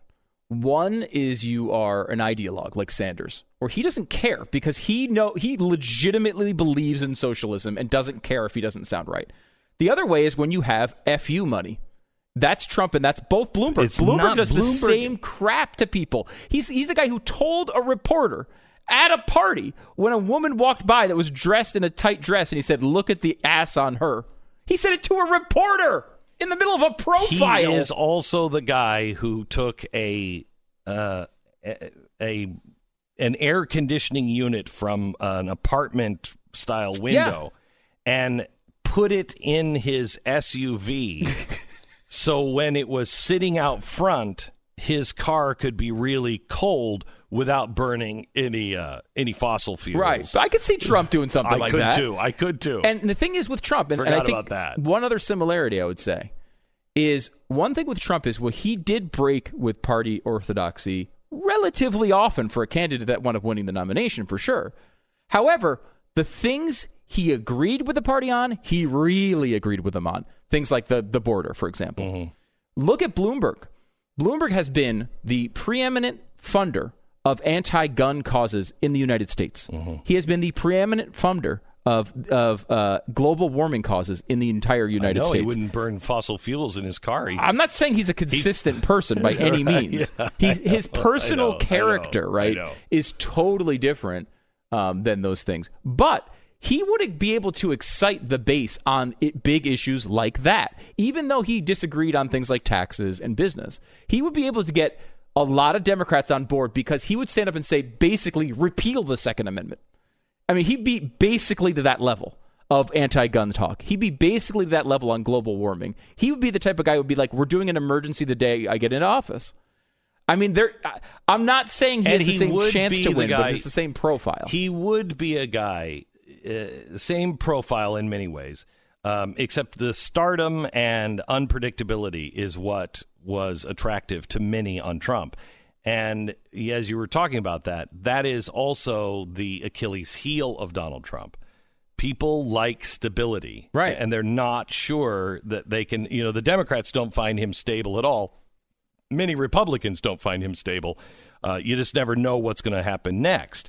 And that's the one thing that if he could excite the base, maybe he doesn't. He just is not a likable guy, though. No, but I mean, that was a big complaint about Trump, too. He never had high personal likability numbers. Oh, no, he did. He was that was the big complaint about Trump, is that he wasn't likable. I mean, again, like he was a TV show star. I know he was. But I'll say this, too. Look at his rallies. I tend to keep coming back to the same thing. A lot of people are saying if they split four states, then Bloomberg has a chance to jump in. I think the best chance for Bloomberg to win this thing, if there is one, is Sanders, Sanders, Sanders, Sanders. If Bernie Sanders, let's say, sweeps those first four states, which isn't impossible, then the Democratic Party is going to be with that real decision of we have no one except Michael Bloomberg and his $2 billion and or Bernie Sanders, a socialist. We may lose with Bernie. He's too far for me. There's one option here. The only one left is the guy with all the money in these Super Tuesday states. Let me just say this, then we have to break. Imagine if you had Ron Paul as the candidate, the first 4 or 5 states, and then the Republicans said, we got to stop this guy. Imagine what would happen. Imagine what would happen to the party. Imagine what would happen if they were in, say, Milwaukee over the summer. All right. Do yourself a favor. At some point during the day, just Google Giza cotton. In case you don't already know, you'll find that Giza cotton is widely regarded as the best cotton in the world. And the sheets made from Giza cotton are strong and durable, and they get softer every time you wash them, every time you sleep on them.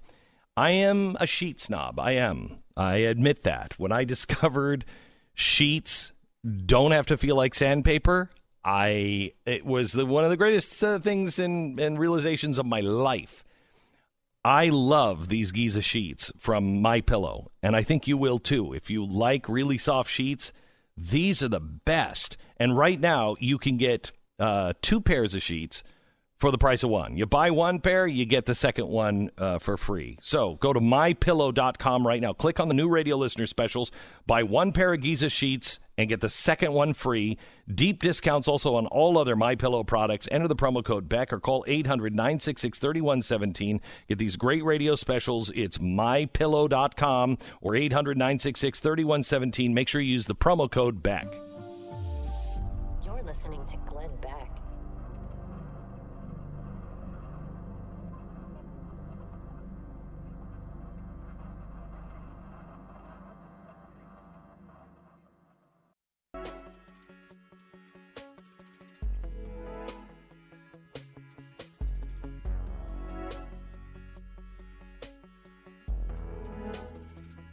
This is the Glenn Beck program. Next hour, I want to talk to you about a couple of things. One is Michael Bloomberg's money. And what would you be running for president if you had his money? I would not. Yeah. By the way, Glenn, we can now officially announce that no podcast in history has ever grown faster than Stu Does America. It's true. We are on just right now, I'm looking at it. We are up infinity% compared to last month. Infinity%. No, zero. Never been higher. There's no number higher than the percentage growth month to month for this podcast. Will you keep that up for the next 18 months? I think we can do it. Okay. I think we can do it. Go to StuDoesAmerica.com and subscribe on YouTube and podcasts and all that stuff. And look, would I continue to do that if I had Bloomberg-type money? Nope. You don't even call to say goodbye. Don't even call to say goodbye. You're right. Don't call. Where's Stu? You're listening to Glenn Beck.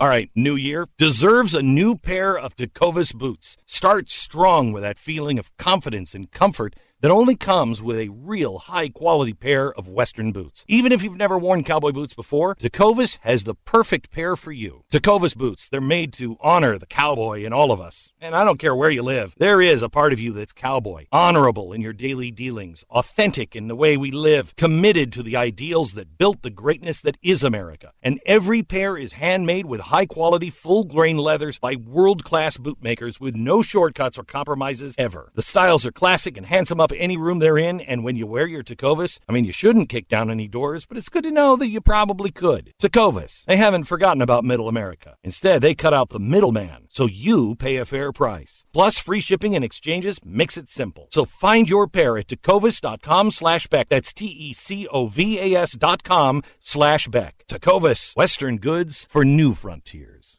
All right, welcome to the program. We have an interesting question. Stu's already spent a good portion of his money. I don't think that's true. That's crazy. I still have about 80-90% left. If we have Michael Bloomberg money, $54 billion, mm-hmm. What do you do? Are you going around asking for people's votes in Iowa? No. I'm not. Not even considering. I'm not. Now, Stu is like, I'm gonna disappear and have a Unabomber, cabin. And a nice cabin, though. Right. And I'll buy the Philadelphia Eagles. Certainly, for I'm sure. I'm not. I don't think I have a plan. I don't. The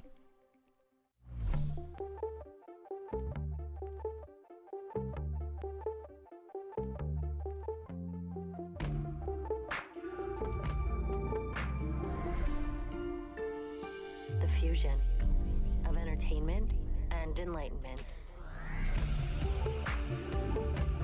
If you had $54 billion, like Michael Bloomberg, $54 billion,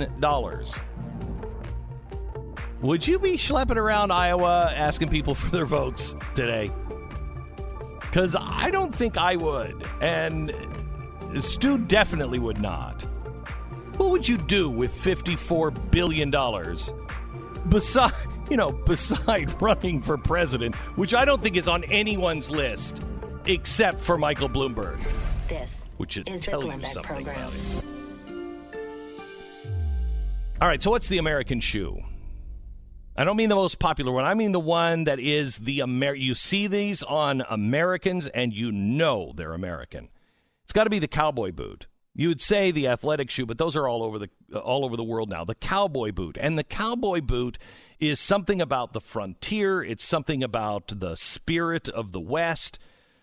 You know, I'm from the West. I grew up in Seattle, and there is a different attitude out West. And it is just I can do it. I'm going to help my neighbor, and I hope my neighbor helps me when I need it. But I can do it myself. I can build anything. I can do anything. I'm an American, and I'm a pioneer. Out in the East, you don't have that. That's why you have penny loafers. In case you go broke, which you probably will from the taxes, you get the pennies out of the shoes. Cowboy boots also are things of integrity. Cowboys have integrity. A cowboy contract is a handshake. They don't cut corners. They don't do things quickly or cheaply. They don't.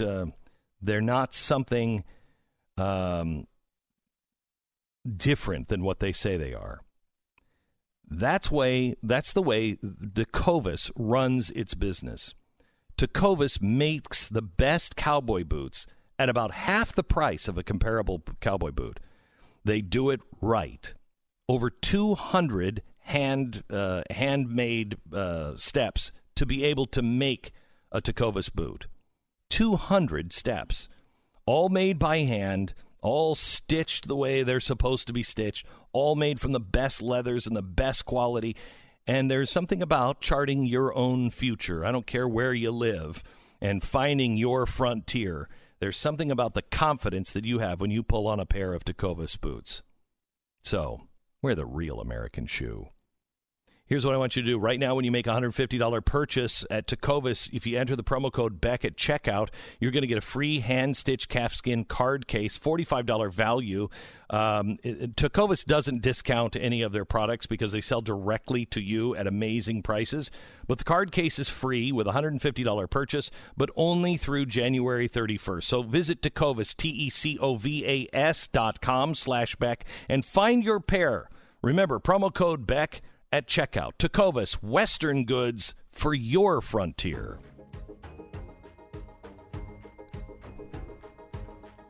So Michael Bloomberg has $54 billion.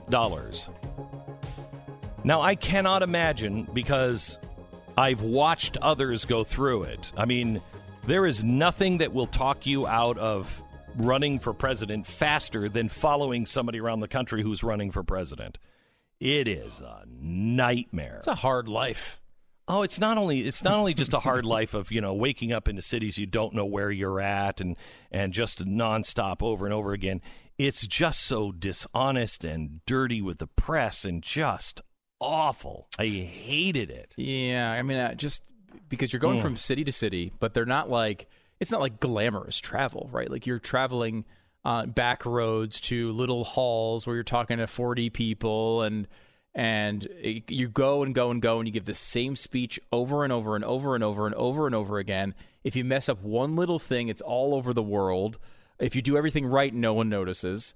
You know, it is really and you're going in and out of like every back room, and they've got like, you know, 3-day-old Danishes, and that's what you're eating. And yeah, there's nothing will cure you from hotel food faster than going in the back way of hotels. We do that all the time, and I can name the hotels that I still am comfortable eating at. You walk through the back kitchens and the back hallways, and they are nasty. Nasty. And I will say a lot of these people are used to the kind of the nice life, right? Yeah. And then they go to Iowa, and they're staying at like a Holiday Inn. You know, remember we stayed at the place where they had the pancake printer. I loved that. In the lobby where was the best. You just pressed a button and a pancake popped out. Four Seasons. Oh, God. They don't have a pancake printer. I loved that hotel. I love that thing. I want one of them in my house. It was a Holiday Inn Express, if I'm not wrong. I think it was. And it legitimately, you just pressed a button and it, like in about 40 seconds, a pancake popped out. It was a nice, hot, fantastic, delicious pancake. I want one in my house. Why don't we have one on set? No, a Holiday Inn Express. I want one in my house. So it's a different life from these, you know, politicians that are used to nice hotels in Washington, D.C., and they're traveling all over the country getting nice speeches and everything else. That goes away for these terms. The one thing I did notice that while you're on campaign is you do get to see America. You know, that's the one thing that the Electoral College ensures. Mm-hmm. These people have to go out to the farmlands. They have to go out to places and spend a lot of time with people who would never be in their circle. Never. No. And it's really good. Do you ever see Hillary Clinton at any state fair? Any state fair. No. Right. Never. Never. I don't think she'd allow her private jet to fly over one. Right. Right. No, people stink down there. No. So it requires them, because of the Electoral College, to go into places where they would never, ever go, and really have to spend time living the life that they live. And I think that's healthy in some ways. Oh, I think it's definitely healthy. Yeah. But it's not something that if I have Michael Bloomberg money, I'm interested in participating in. I mean, Steyer's doing this. Now, Steyer does not have Bloomberg money. He has a couple $1 billion. Oh. Which is not, you know, nothing, right? Yeah. I mean, it's basically poverty. You remember when $1 billion meant something? It's basically poverty level, right, is what we're talking about. Right. For the Democrats, yeah, kind of, yes. But he is, and by the way, his ad spending has taken a nosedive the last few days. People are starting to wonder whether Steyer's decided, maybe this is not going to happen. Maybe my money is not going to be able to buy this election, which, of course, is what conservatives have been saying forever. That's not the way it works. Plus, he's totally outshined by Bloomberg anyway on that front. So He's in trouble. But Steyer's been actually going to these early states and trying to campaign, and that's not something, even if I have Tom Steyer money, that I'm interested in. Now, if I've got Bloomberg money, there's no way I'm doing it. Now, Bloomberg one way to get Bloomberg money is to be the president of the United States. As soon as you're president of the United States, except for Donald Trump, you watch. Donald Trump's not going to be out making all these speeches and, you know, giving all these because he's not in the popular crowd. It's true. He'll still do well, I think. Afterwards. No, he will, he but well not before. Like. I mean, look, do you remember when the Obamas were like, we still have student debt? Yeah. And then they like, just bought a $11 or $15 million house on Martha's Vineyard. 8 years later, that's a pretty decent 8 years. Yeah, Netflix is like, here, take $1 billion to make documentaries or whatever they're doing with that. I mean, it's just a payment. It is. Right? It's just a payment. It is. With Bloomberg money, though, you don't have to care about that. You don't care what your life is like afterwards. Your life is set. He's got $54 billion.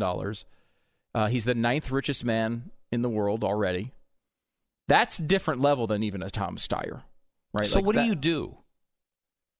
All of a sudden, you wake up and you find out that you're related to Michael Bloomberg. He just died of, you know, SARS or whatever, that Chinese thing. SARS. He's got that Chinese thing. Okay. I don't know how the Chinese keep getting sick. They all wear surgical masks. How do you keep getting sick? There's a chicken and an egg issue here you might want to consider. There's like, you're all wearing surgical masks all the time. The sickness may come from the surgical mask. But anyway, you know, what do you do if he dies, he's your rich uncle, you're the only relative to Michael Bloomberg, and he's left you $54 billion. You don't even call me to say I'm not coming in. You never. I mean, you might see my face on television if I get unlucky. Right. But yes, you're right. I don't even call. Maybe I have someone. We wouldn't. No. Wait. I'm going to amend that. Until you actually got the money, you would be coming in every day, and you wouldn't tell a soul. No way would I tell anybody. No one would know. Your best friends wouldn't know. Your wife probably wouldn't know. Mm-hmm. You would just be totally silent. Then you'd have it. Once you had the money, ghost. Oh, yeah. To a lot of people, you know. I mean, maybe I'd give you a call just to kind of laugh. You know, now the kids would come along. But would they be with the help now?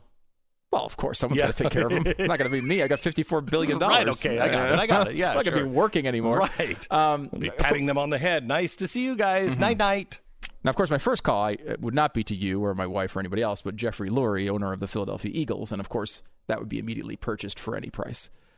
So I probably out about, I mean, it's valued at $3 billion. He's not going to sell it to me at $3 billion because... Why? Well, because why? He could sell to anybody for $3 billion, and he's not selling it, right? So I don't have to go through the NFL thing. Oh, yeah, they'd approve me, certainly. They would not approve you. Oh, they would. They would hate you because you were, aren't you the guy who worked with Glenn Beck? No. I've destroyed. You know what? No. You have $54 billion. I'll spend $1 billion erasing you from the planet so no one knows I ever knew you. But yeah, what happened to my studios? They were here yesterday. There's a new apartment building where my radio studio was. But yeah, I mean, so if you own something that's worth $3 billion and you can sell it at any time, like you have nice things, right? You could sell those things for whatever their market value is. You don't do that because you're valuing that thing more than the market does, right? You know, I have, like, if I've got... So how much are you willing to pay for the Philadelphia Eagles? Out of $54 billion, how much are you willing to give up? I mean, well... Let's just say you're going to negotiate, but what's it worth? John Huntsman taught me this. John Huntsman Sr. Never pay more, not than what it's worth. Never pay more than what it's worth and what it's worth to you. Right. That's very important. Right. I mean, 54... I think he meant that number should always be lower. Oh, really? Because I think it's certain things I would value more than others, right? That's what the market is. So I would value the Philadelphia Eagles certainly more than almost anyone. Right, but he was talking about business. Remember, it's still business. Like, I asked him one time, when does a Gulfstream jet ever make sense economically? And he said, oh, it never does. Now, he's like a billionaire. Yeah. Never does. Then why did you get one? Because my time... with my family is more valuable than the money, okay? Exactly. Right. Like, I mean, there's never a way of, you know, a vacation is worth paying for it. Any vacation. It's not worth it financially. However, you're buying an experience. You're buying something you enjoy. So you're buying a $2, $4, $6, $8 billion experience with the Eagles? Well, first of all, it's going to generate lots of revenue. However, yeah, I mean, you start getting north of $10 billion, I start getting a little nervous probably. Nervous? Yeah, $54 billion. Don't tell Jeffrey Lurie this, because if I do get the $54 billion, he's going to have a very good negotiating position. However, like, yeah, I want it. It's and I'll pay any price, basically, right? I mean, first of all, I only need to get 51% of it. So, I mean, I might even be able to. Maybe you'd be able to skimp a little. I can't think of anything that I would pay $1 billion for.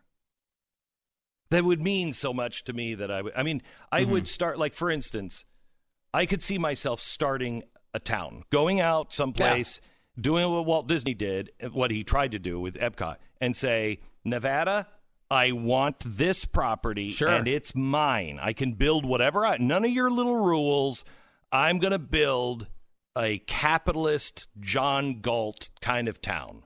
That's and cool. We're going to experiment. I could do that, but I can't think of a thing or an entity that I would want. You wouldn't buy, you know, some Disney property that you want, or they would never sell it to me, and it would be much more than $54 billion. Yeah, that's I mean, yeah, maybe the Space Needle, only just to spite all of the people in Seattle that are crazy because they could never, right? They could, as long as I keep the elevator up at the top, they could never grapple up. Yeah. You know, so that I'd be safe. I would, you know what I would do? I'd put Crisco on the legs of the Space Needle. So you're just basically being Rapunzel? Is that your basically, story? But I never come down. And then I electrify the roof, and I electrify the little thing that goes around the Space Needle. So if you're trying to skydive in, you're trying to, and you have to look at me all the time. I'm in every picture you want because I have the Space Needle. And so I'm there every time just pissing you off and maybe pissing on you from time to time. You know, if it's raining, really? Is it? Does it rain all the time in Seattle? Or is that Glenn Beck pissing on us from the Space Needle, which he just bought? It might be that. Find out how much that's worth. I don't American know Financing, NMLS 182334, www.nmlsconsumeraccess.org. I like that idea so much. We should call American Financing. How much down do I need to buy the Space Needle? What kind of rate can I get on a $10 billion loan? Right. Now, there's no way for me to pay that back unless somehow or another I'm related to Michael Bloomberg and his only relative, and he decides to leave it to me. And he inexplicably has SARS. Right. Which is a really weird thing for him to get today. He could have it. Hey, he could have it. I don't even remember what SARS was. I think it was one of those viruses that was going around China for a while. It was like one of those things that like... it's like 2010, but maybe. But when I said it, I'm like, oh, God, I hope that wasn't one of those really bad. Oh, it was it was pretty scary for... You know, it was like the swine flu. Remember for like 1 year, everyone was freaked out about it. It's the flu. And there's a new one, too, by the way, that looks, again, very scary. Yeah. It's a flu. It kills old people. And people with the regular flu kills a lot of old people. Yeah, I know. Sadly. This is just a, you know, souped-up flu. Okay, we got it. You understand the... I understand the concept of the flu. I got it. And this is a bad one. Okay, get over it. Do you remember when AIDS was first coming on the scene, and there was a product called the AIDS diet plan? Oh, yeah. They were like candies. AYDS. Yeah. AIDS diet plan. And I remember when you saw AIDS and everybody was losing weight and it was just a horrible death. I just remember thinking, those people in that company are just like, good God, you couldn't have called it Butterfinger. You couldn't cut it anything else. Anything but AIDS? Yeah. And they just disappeared. Definitely a secondary tragedy of the virus, but it was sad. It was sad. Not as sad as the actual virus. The virus. That would be number one. That would be number one. Number two was the candy diet company. Those two things. Man. Both victims. That would have been that's my kind of investment. That I would be like, just before AIDS was, I'd say, $1 billion, this AIDS diet company. They got a bright future. He'd jump right in. And then the next day, they would announce the actual disease of the same name. Right. And the ink would be dry. And I would be back to doing this. Anyway, American Financing If you are looking for a new house, if you are carrying a heavier than you should be carrying burden on your shoulders of debt, debt tends to feed on itself, especially if it's credit card debt. You know, even your house debt. If you took a loan out in 2018, you can save a buttload of money right now if you refinance 2018 when you financed your house originally. Please look into these rates and call American Financing. American Financing is a family-owned and operated company. They're salary-based mortgage consultants. They work for you and not the bank. So call American Financing at 800-906-2440, 800-906-2440, 800-906-2440, or americanfinancing.net. We pause for 10 seconds. Station ID.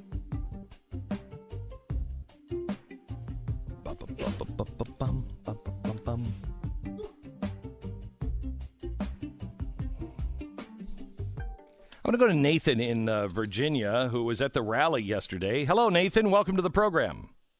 Hey, how's it going, Glenn? Good. Thank you so much for holding, especially through all of our nonsense. Wow. You know, there was a lot of blah, blah, blah, but that's fine. Yeah. Look, I love you guys and all that, but listen, yesterday was nothing but a peaceful grouping of people. Yeah, in Virginia. Mm-hmm. Mm-hmm. Yeah. It was great, wasn't it?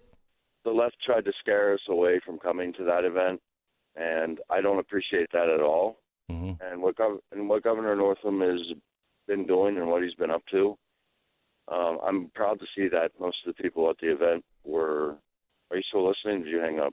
No, we're still here. I'm not listening, but we're still here. A little insecure there. Yeah. Boy, a little hostile, too, Nathan. I mean, I know we made you wait a long time. This is the same Nathan that got in trouble for, like, we'll impeach Trump, you know, if he doesn't. I don't remember that. On this show?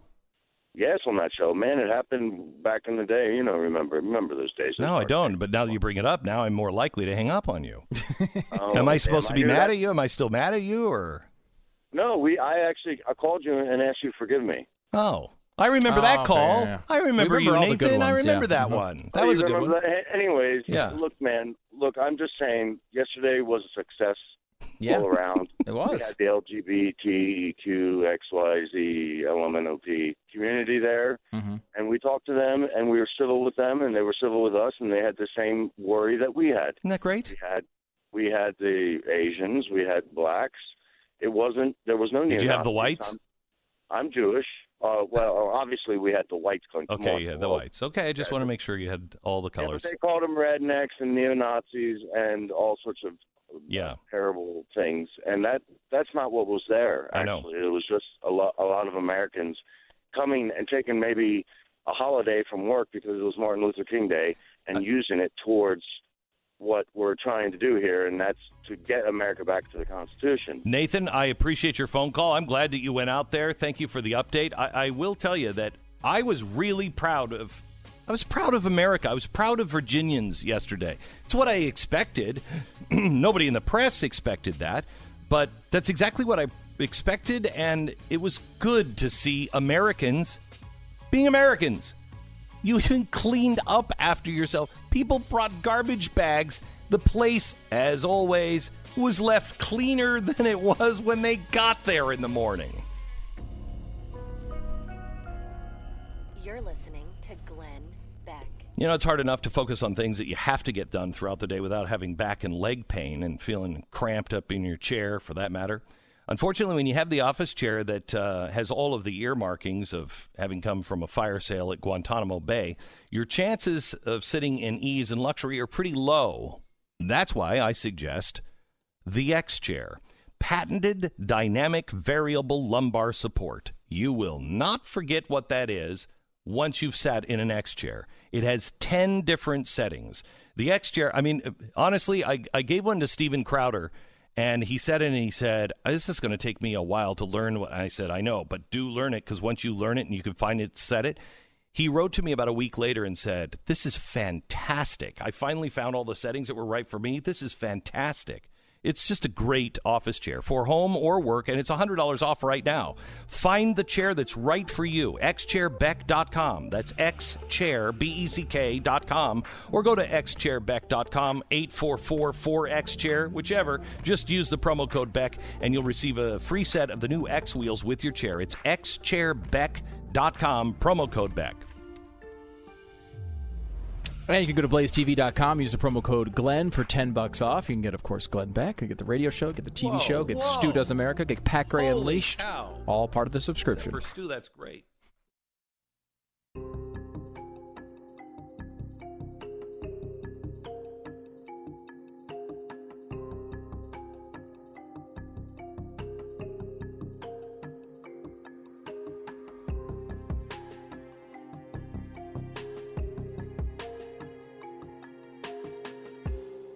Hey, I'd just like to start a new segment. I don't know if we could do this every day or maybe even more than once a year, but the new segment is Not All People Suck.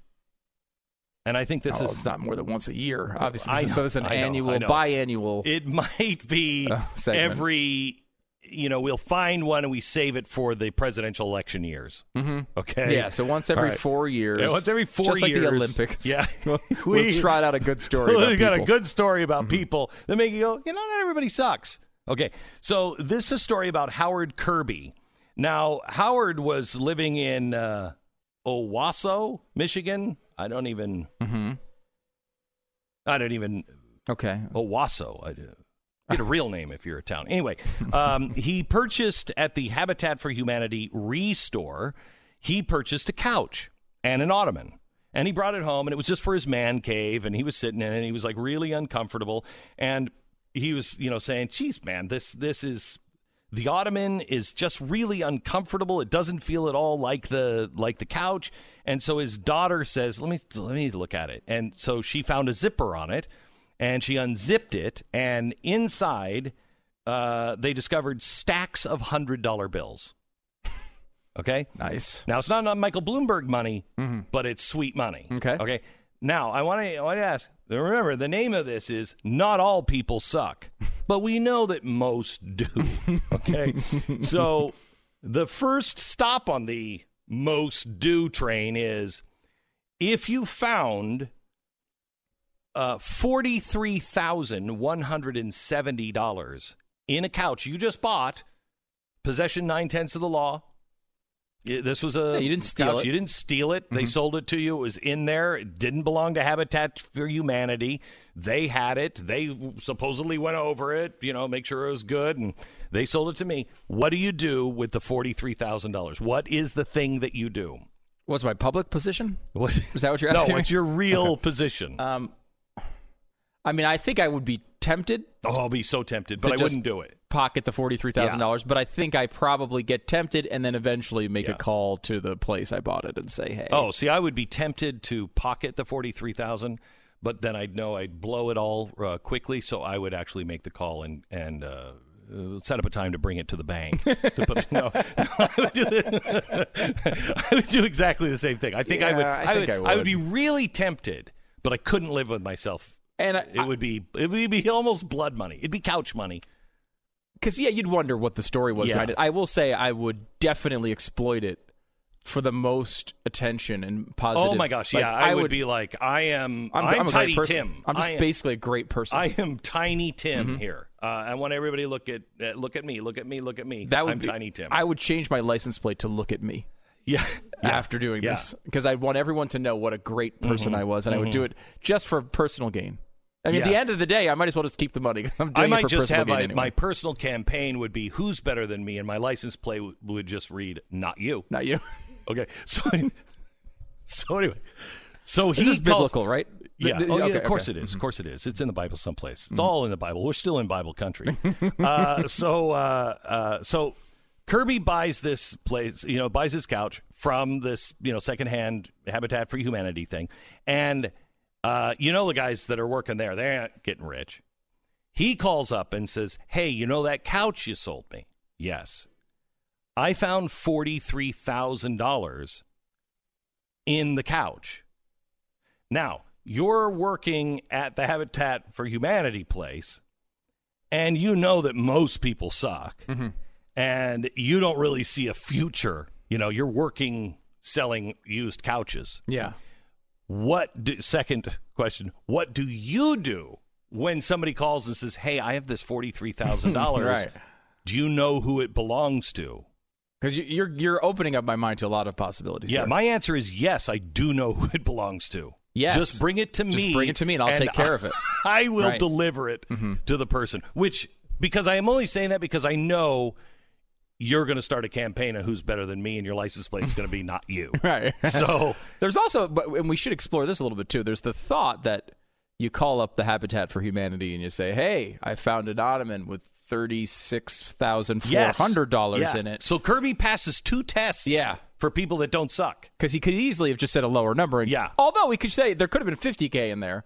And he was only saying 41, so we don't know for sure. So he might suck a little bit. Maybe. He might suck. But still, overall, pretty good guy. Pretty good guy. And then the Habitat for Humanity person, I guess if you're working at Habitat for Humanity, you're probably more likely to be a good person. Either that or you're a washed-out wino, you know, and then Habitat for Humanity is like, we got to have somebody. I mean, we're at 3.9% unemployment rate. Who do we get? Right. And some guy's like, hello, your couches.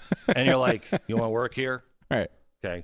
Okay. So the All Habitat right. for but Humanity person could have easily said, though, yeah. I know who it is. Bring right. it in. We'll get it to them. You're a really good person. You know what? Keep $100 because you're such a good person. Right. And then you keep the right. Then you keep it. But he didn't do that either. Mm. He actually knew who sold them the couch, so he called her, and he said, "Was there anything in that couch of yours?" Now somebody calls me. I think. Maybe there's a dead heroin addict that, you know, was stuffed into the couch that I didn't know of. Oh, or, right. You know, there's SARS, which just killed Michael Bloomberg, apparently. And he left all of his money to some radio guy. So I don't, you know, I'm thinking, wow, what's wrong? I should train myself to think money might be in that couch. So the answer is money. That's what you should say. Anybody says, hey, you know that chair or that couch or that picture frame that you sold me? Yeah. Yeah. What do you know about that? I made a huge mistake. It was worth a lot of money. It was given to me by my great-great-great-grandmother. So glad you called. I've been panicked. Been panicked. Why? What did you find? I think that's the right way. Right. It's like Ghostbusters. If someone asks if you're a god, you say yes. Yes. Right? That's what you do. Yes, exactly right. It's exactly right. So let's just keep that in case anybody finds money or the Declaration of Independence, it's behind something that you sold at a garage sale. Mm-hmm. Just they call and say, hey, what did you know about that? You say, oh, my gosh, did you find it? Please tell me it's still all there. That's how you answer that question. Oh, thank God. Please tell me it's all still there. Yes. Okay. That's the right answer. Oh, whew, I'm so glad. Oh, I don't want to tell you. Wait, because if they say, well, what is it? Oh, wait, if you didn't find it, I don't think we should talk about it, but yeah. I do need it back. Right. I desperately need it back. So it's easy to do that. Mm-hmm. So this woman didn't do that when they call her. Now, she's the third person. And she's like, well, that was my father's couch. And I just sold it. And I gave it to Habitat for Humanity. She didn't say it was hers. So all the way down the line, you go, well, that guy's dead. So I guess that money's mine. Mm-hmm. None of them did that. They returned the $43,000. To the original woman. It was her father's. He apparently was like, I don't trust the banks, mm-hmm. which I agree with. But I tell my children where the money is before I kick it. And so apparently he put all of his money into the couch. Either that or this story has a really bad ending that he was some like mob guy and he was keeping drug money in the couch. But let's not. But again, the title is not "Everyone Doesn't Suck." It's that some people don't suck, so it still would work. Yeah. Though I think there's an opportunity here. First of all, if you're the daughter and you've donated this to Habitat for Humanity, isn't the right thing to do to donate the money to Habitat for Humanity? And isn't it Habitat for Humanity's position? Mm-hmm. You know what? We sold it, and hey, you got it, and if we told you. Comes as is, mm-hmm. and as is had $43,000 in it, and, you know, we wouldn't have helped you if you found, you know, SARS in it with a dead junkie. Yeah.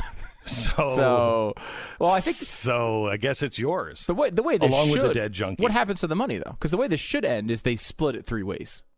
Right, that's the way this should end. Where like the guy who tuned it in gets a nice reward, Habitat for Humanity gets a donation, and the person who didn't even know she had the money gets a big chunk of extra money. That's exactly what Solomon would say to those three. Let's cut the baby. Well, let's cut the baby in thirds. You each take a third. Right. And that's when somebody like me says, Solomon, no. Guys, the right thing to do is give the money to me. The fourth person. Wasn't even involved? No. It was my money originally. And your dad stole it from me. Exactly right. He was a bastard. He was a bad man. Mm-hmm. And I'm going to spend half of the money advertising what a horrible person he was. So this is, depending on if you count me or not, this is 3 out of 4 or 3 out of 5 people aren't all bad. All right. Having a really good time. Having a good... Can I start this over? Sure. If 2020, one of your goals is to stay alive, not have your house, broken into, burned down, not have, some sort of carbon monoxide back up in your house and you're like, don't know it, so you sleep the sleep of death. Any of those on your to-do list, you might want to consider Simply Safe. And you own the system, and it's 50 cents. How much is not sleep in the sleep of death worth to you? 50 cents a day? At least 50 cents a day. Is it too much? Is it too much to ask? Not to mention, I need to protect all of my ottomans. Right. You don't know what's in those ottomans. Filled with billions of dollars. I am knifing all of my ottomans. All right. Look, you really need to protect your home, your family, and the best way to do it is with Simply Safe. $15 a month. It's like 50 cents a day. Just go to simplysafebeck.com. Except, see, this is where they get you. Except in February. Then it's not 50 cents a day. Wow. Because it's not 30 days, okay? They're not even going to reveal that. This is truth in advertising? I think not. SimplySafeBeck.com. Go get a free Simply Safe security camera. Can you tell I'm excited my wife is coming home? I can. Mainly just to take the burden of those damn children off my... It's like an albatross. I feel like the ancient mariner with children hanging off my neck. Anyway, simplysafebeck.com. Normally $100, you'll get their free security camera, free at simplysafebeck.com. Go there now, simplysafebeck.com. You're listening to Glenn Beck.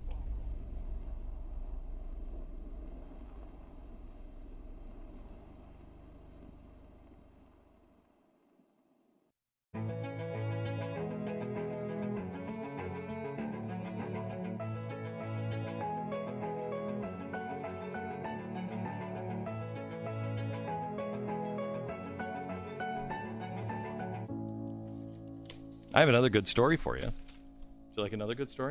You have 2 positive stories in the same day. I do. This is fascinating. I'm skipping over the laziest states in America. Are you skipping over the 45-year-old man caught with child pornography and said he identifies as an 8-year-old girl? Only because I want to hit that one tomorrow. Okay. That one's worth a lot of discussion. Yes, it is. And I am skipping man high on meth fights off 15 police officers while masturbating. That's a double tasker. Like you're multitasking in a serious way. I don't want that skill, but that's a skill. That is a skill. That's a skill. That's an accomplishment. That's like at least circus level performance of some sort. It seemed like a good pre-workout as well. Oh yeah, it's the meth thing. So it's really not a skill. He's probably not as good at that. You think he just naturally was going around beating up 15 people while masturbating? I read that and I didn't think about it. Yeah, well, it could be. I mean, we learned people suck. All right, here's a good story. 104-year-old Marine Corps veteran, 104. He served in World War II, injured at the Battle of Iwo Jima. He lives in California now, and he has a lifetime of scrapbooks. He's kept all kinds of stuff. He's 104. He says, I save everything. I'm saving little things that have come up until right now as a personal part of my history. His mementos include a Purple Heart, for surviving Iwo Jima. And that's it. That's all they... Huh. So the rest of his mementos must suck because he's got one that's mentioned in there. Here's what he wants. He's 104 years old. He wants Valentine's Day cards. And so he wants to receive a bunch of Valentine's Day cards. So I think, I mean, when I say we, it's like the royal we. I'm not going to do it, but I think we should do this. Okay. Operation Valentine, attention, Major Bill White, the Oaks at Inglewood, 6725 Inglewood Avenue, Stockton, California, 95207. I think that's great. That's cool. I like that. Well, love to see that guy just, well, not covered in Valentine's because he would probably die. He'll be 105. I mean, is this one of those, because you would think in a big moment like this, and you have this last sort of request as you're getting older, you want to, you might go Christmas, you might go Easter, you might go Valentine's Day. Is it just because it's the closest one? Maybe. You know, you're just okay, I want to get a bunch of cards, and Valentine's Day's around the corner. And I may be gone by, Easter. You're 105 years old. 105. Maybe. Either that or Valentine's Day, you're 105. I'm guessing that. You haven't had a sweetheart send you something for at least 10 years. Let's say, most people, 95, so at least 10 years. Could be dating younger, Maybe a 30-year-old sweetheart. I mean, love is, age is a number. Doesn't sound like he has a lot of money. Mm. And... love does transcend all, except being poor, I think.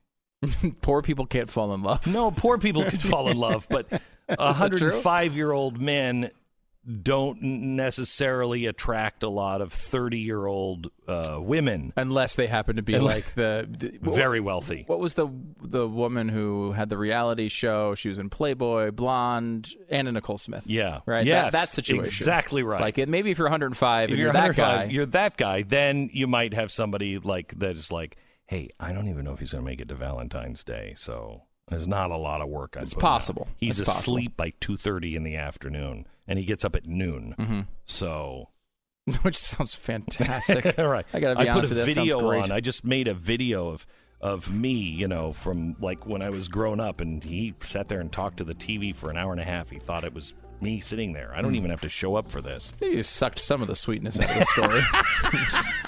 A little bit. In the presentation. I don't know if it was detectable to the audience. I think this is really cool. Get your kids to do this. Operation Valentine. We'll post the website. I'll just I'll tweet it out. Major Bill White, Oaks at Inglewood, 6725 Inglewood, Stockton, California.